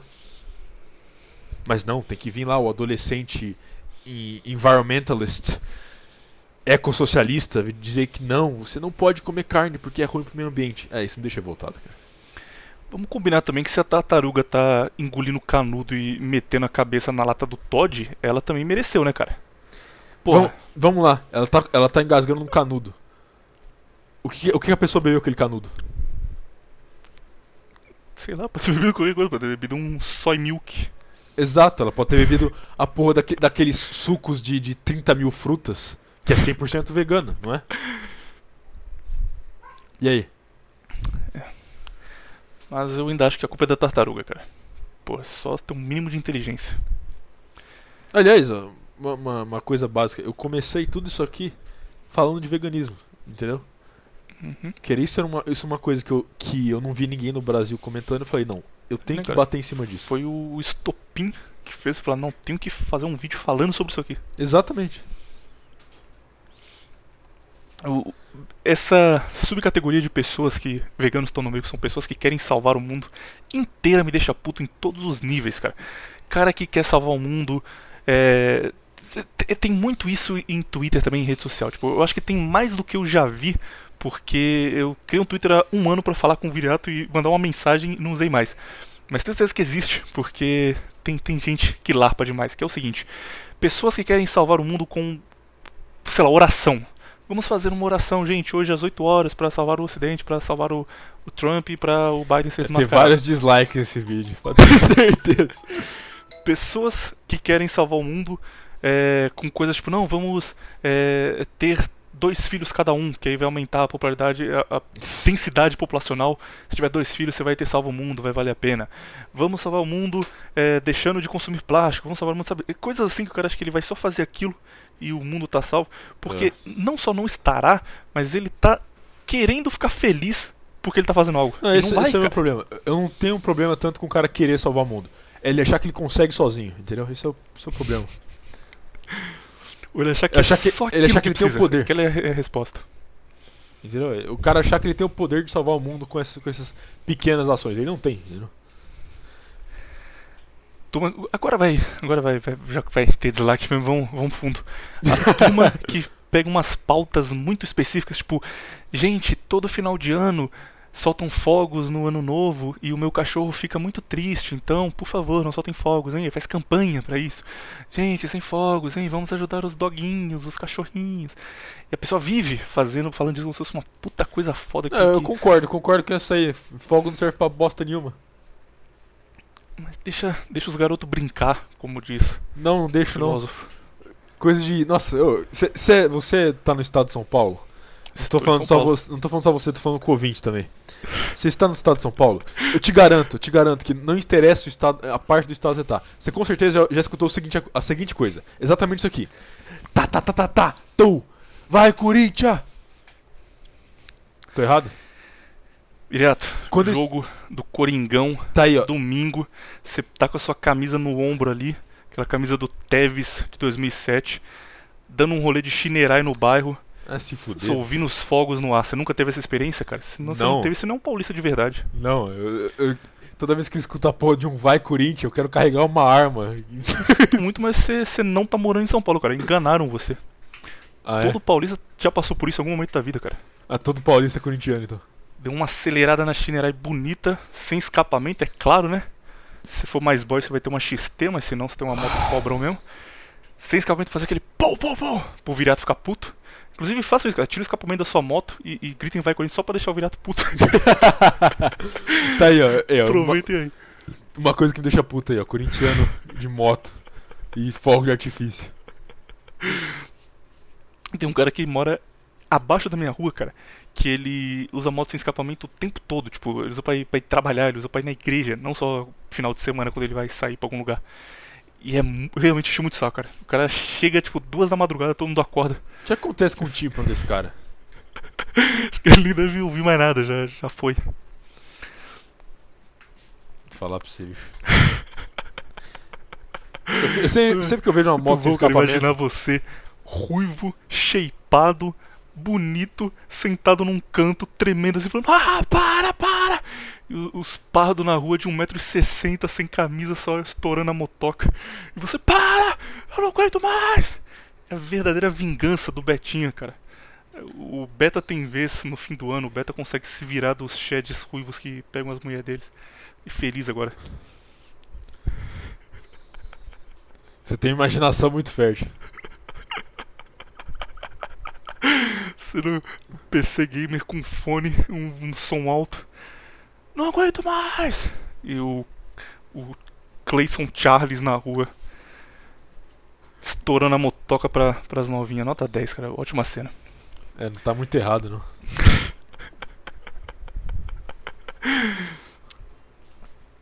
Podia, podia falar que você é ruivo aqui ou, ou não pode? Qualquer coisa você corta aí, cara. Ah, de onde, de onde tirou que eu sou ruivo? Eu já vi foto sua já no, no zap. É, você conseguiu. Consegui entrar pro hall da- das pessoas escolhidas. The Chosen Ones. Vamos embora? Pra onde? Vamos terminar o episódio aí, já. Uma hora e 45. Tá bom, termina aí. Ter que ir pra academia hoje. Deixa eu ver que horas são, já são 8h30, 8h40. Voltar da academia eu vou ter que fazer um treinamento online de AD. Pequeníssimo dia. Queria só ficar de boa jogando Genshin Impact. Acabou agora, acabou a vida de Nietzsche, acabou a vida de gamer. Agora é só dor e sofrimento. É, veja pelo lado bom, você vai poder comprar sua moto e tirar escapamento. E, e andar no, no seu bairro aí final do ano. Com certeza, pode vir. Esse é o meu novo plano. O próximo mena encontro, encontro de ouvintes, é no, no bairro do Viriato, pra deixar ele puto. Todo mundo de moto sem escapamento, camisa do Corinthians. E Só rojão. vai quem é pardo, pô. Se for branco, você fica em casa. Você não, não tem direito a, a se vingar do, do Shed. É só pros pardos betinhas. A gente vai se vingar dia 31 de dezembro. É isso. Então, adeus ouvintes. E espero que você tenha gostado desse tema maravilhoso. Se você quiser fazer um comentário muito bom, mas tem que ser um muito bom, que o Virato vai, vai olhar e falar, nossa, cara, nossa, eu tenho que fazer uma leitura de, de comentários aqui, porque esse foi top. Deixa aí. E semana que vem a gente está de volta com um novo tema, esse escolhido pelo Viriato. E talvez leitura de comentários no final. Se vocês conseguirem esse direito aí. Você acabou de inventar isso agora. Não foi com meu consentimento. Você, não, você, não, você pode não ter consentido ainda, mas quando você vê o comentário genial que o cara vai fazer. Ah, com certeza, aí sim. Aí, aí eu vou fazer um programa dedicado. Você viu aquele do, com o cara comentou no seu vídeo de. Ei, onde você está me levando, Viriato? Por que você está tirando as calças, Viriato? Oh não, estou todo melado de Red Pills. Sim, tem um motivo porque eu não posto mais, ó. Tá aí. Ai, cara, o cara fica uma semana lendo PDF, fazendo texto sobre bioleninismo e a degeneração do mundo, edita um vídeo, uma semana pra editar o vídeo, Não é tudo isso. aí vai no ar e o cara manda um. Oh, Viriato cu, estou melado de Red Pills. É uma boa piada, vai. Bem memado, como diz você. Pelo menos ele não ficou no. Ah, e aí, Viriato, William, esquizofrenia. Pelo menos não ficou nisso. Ele, ele foi além, ele pensou, esse cara mereceu, cara. Se tiver um comentário nesse nível, a gente lê semana que vem. Isso, digo bora. Adeus, galera. E Viriato, sua vez de se despedir com aquela empolgação, com aquela animação rotineira. Tchau. Falo o tchau agora, porque você falou em cima do meu, aí vai ficar tipo rotineira, aí dá um tempinho, tchau. Fica top. Não, não vou fazer isso não. Porra. Já falei, uma vez só. Adeus então. Você acabou de ouvir Nova Vertente com William e Pazer Viriato.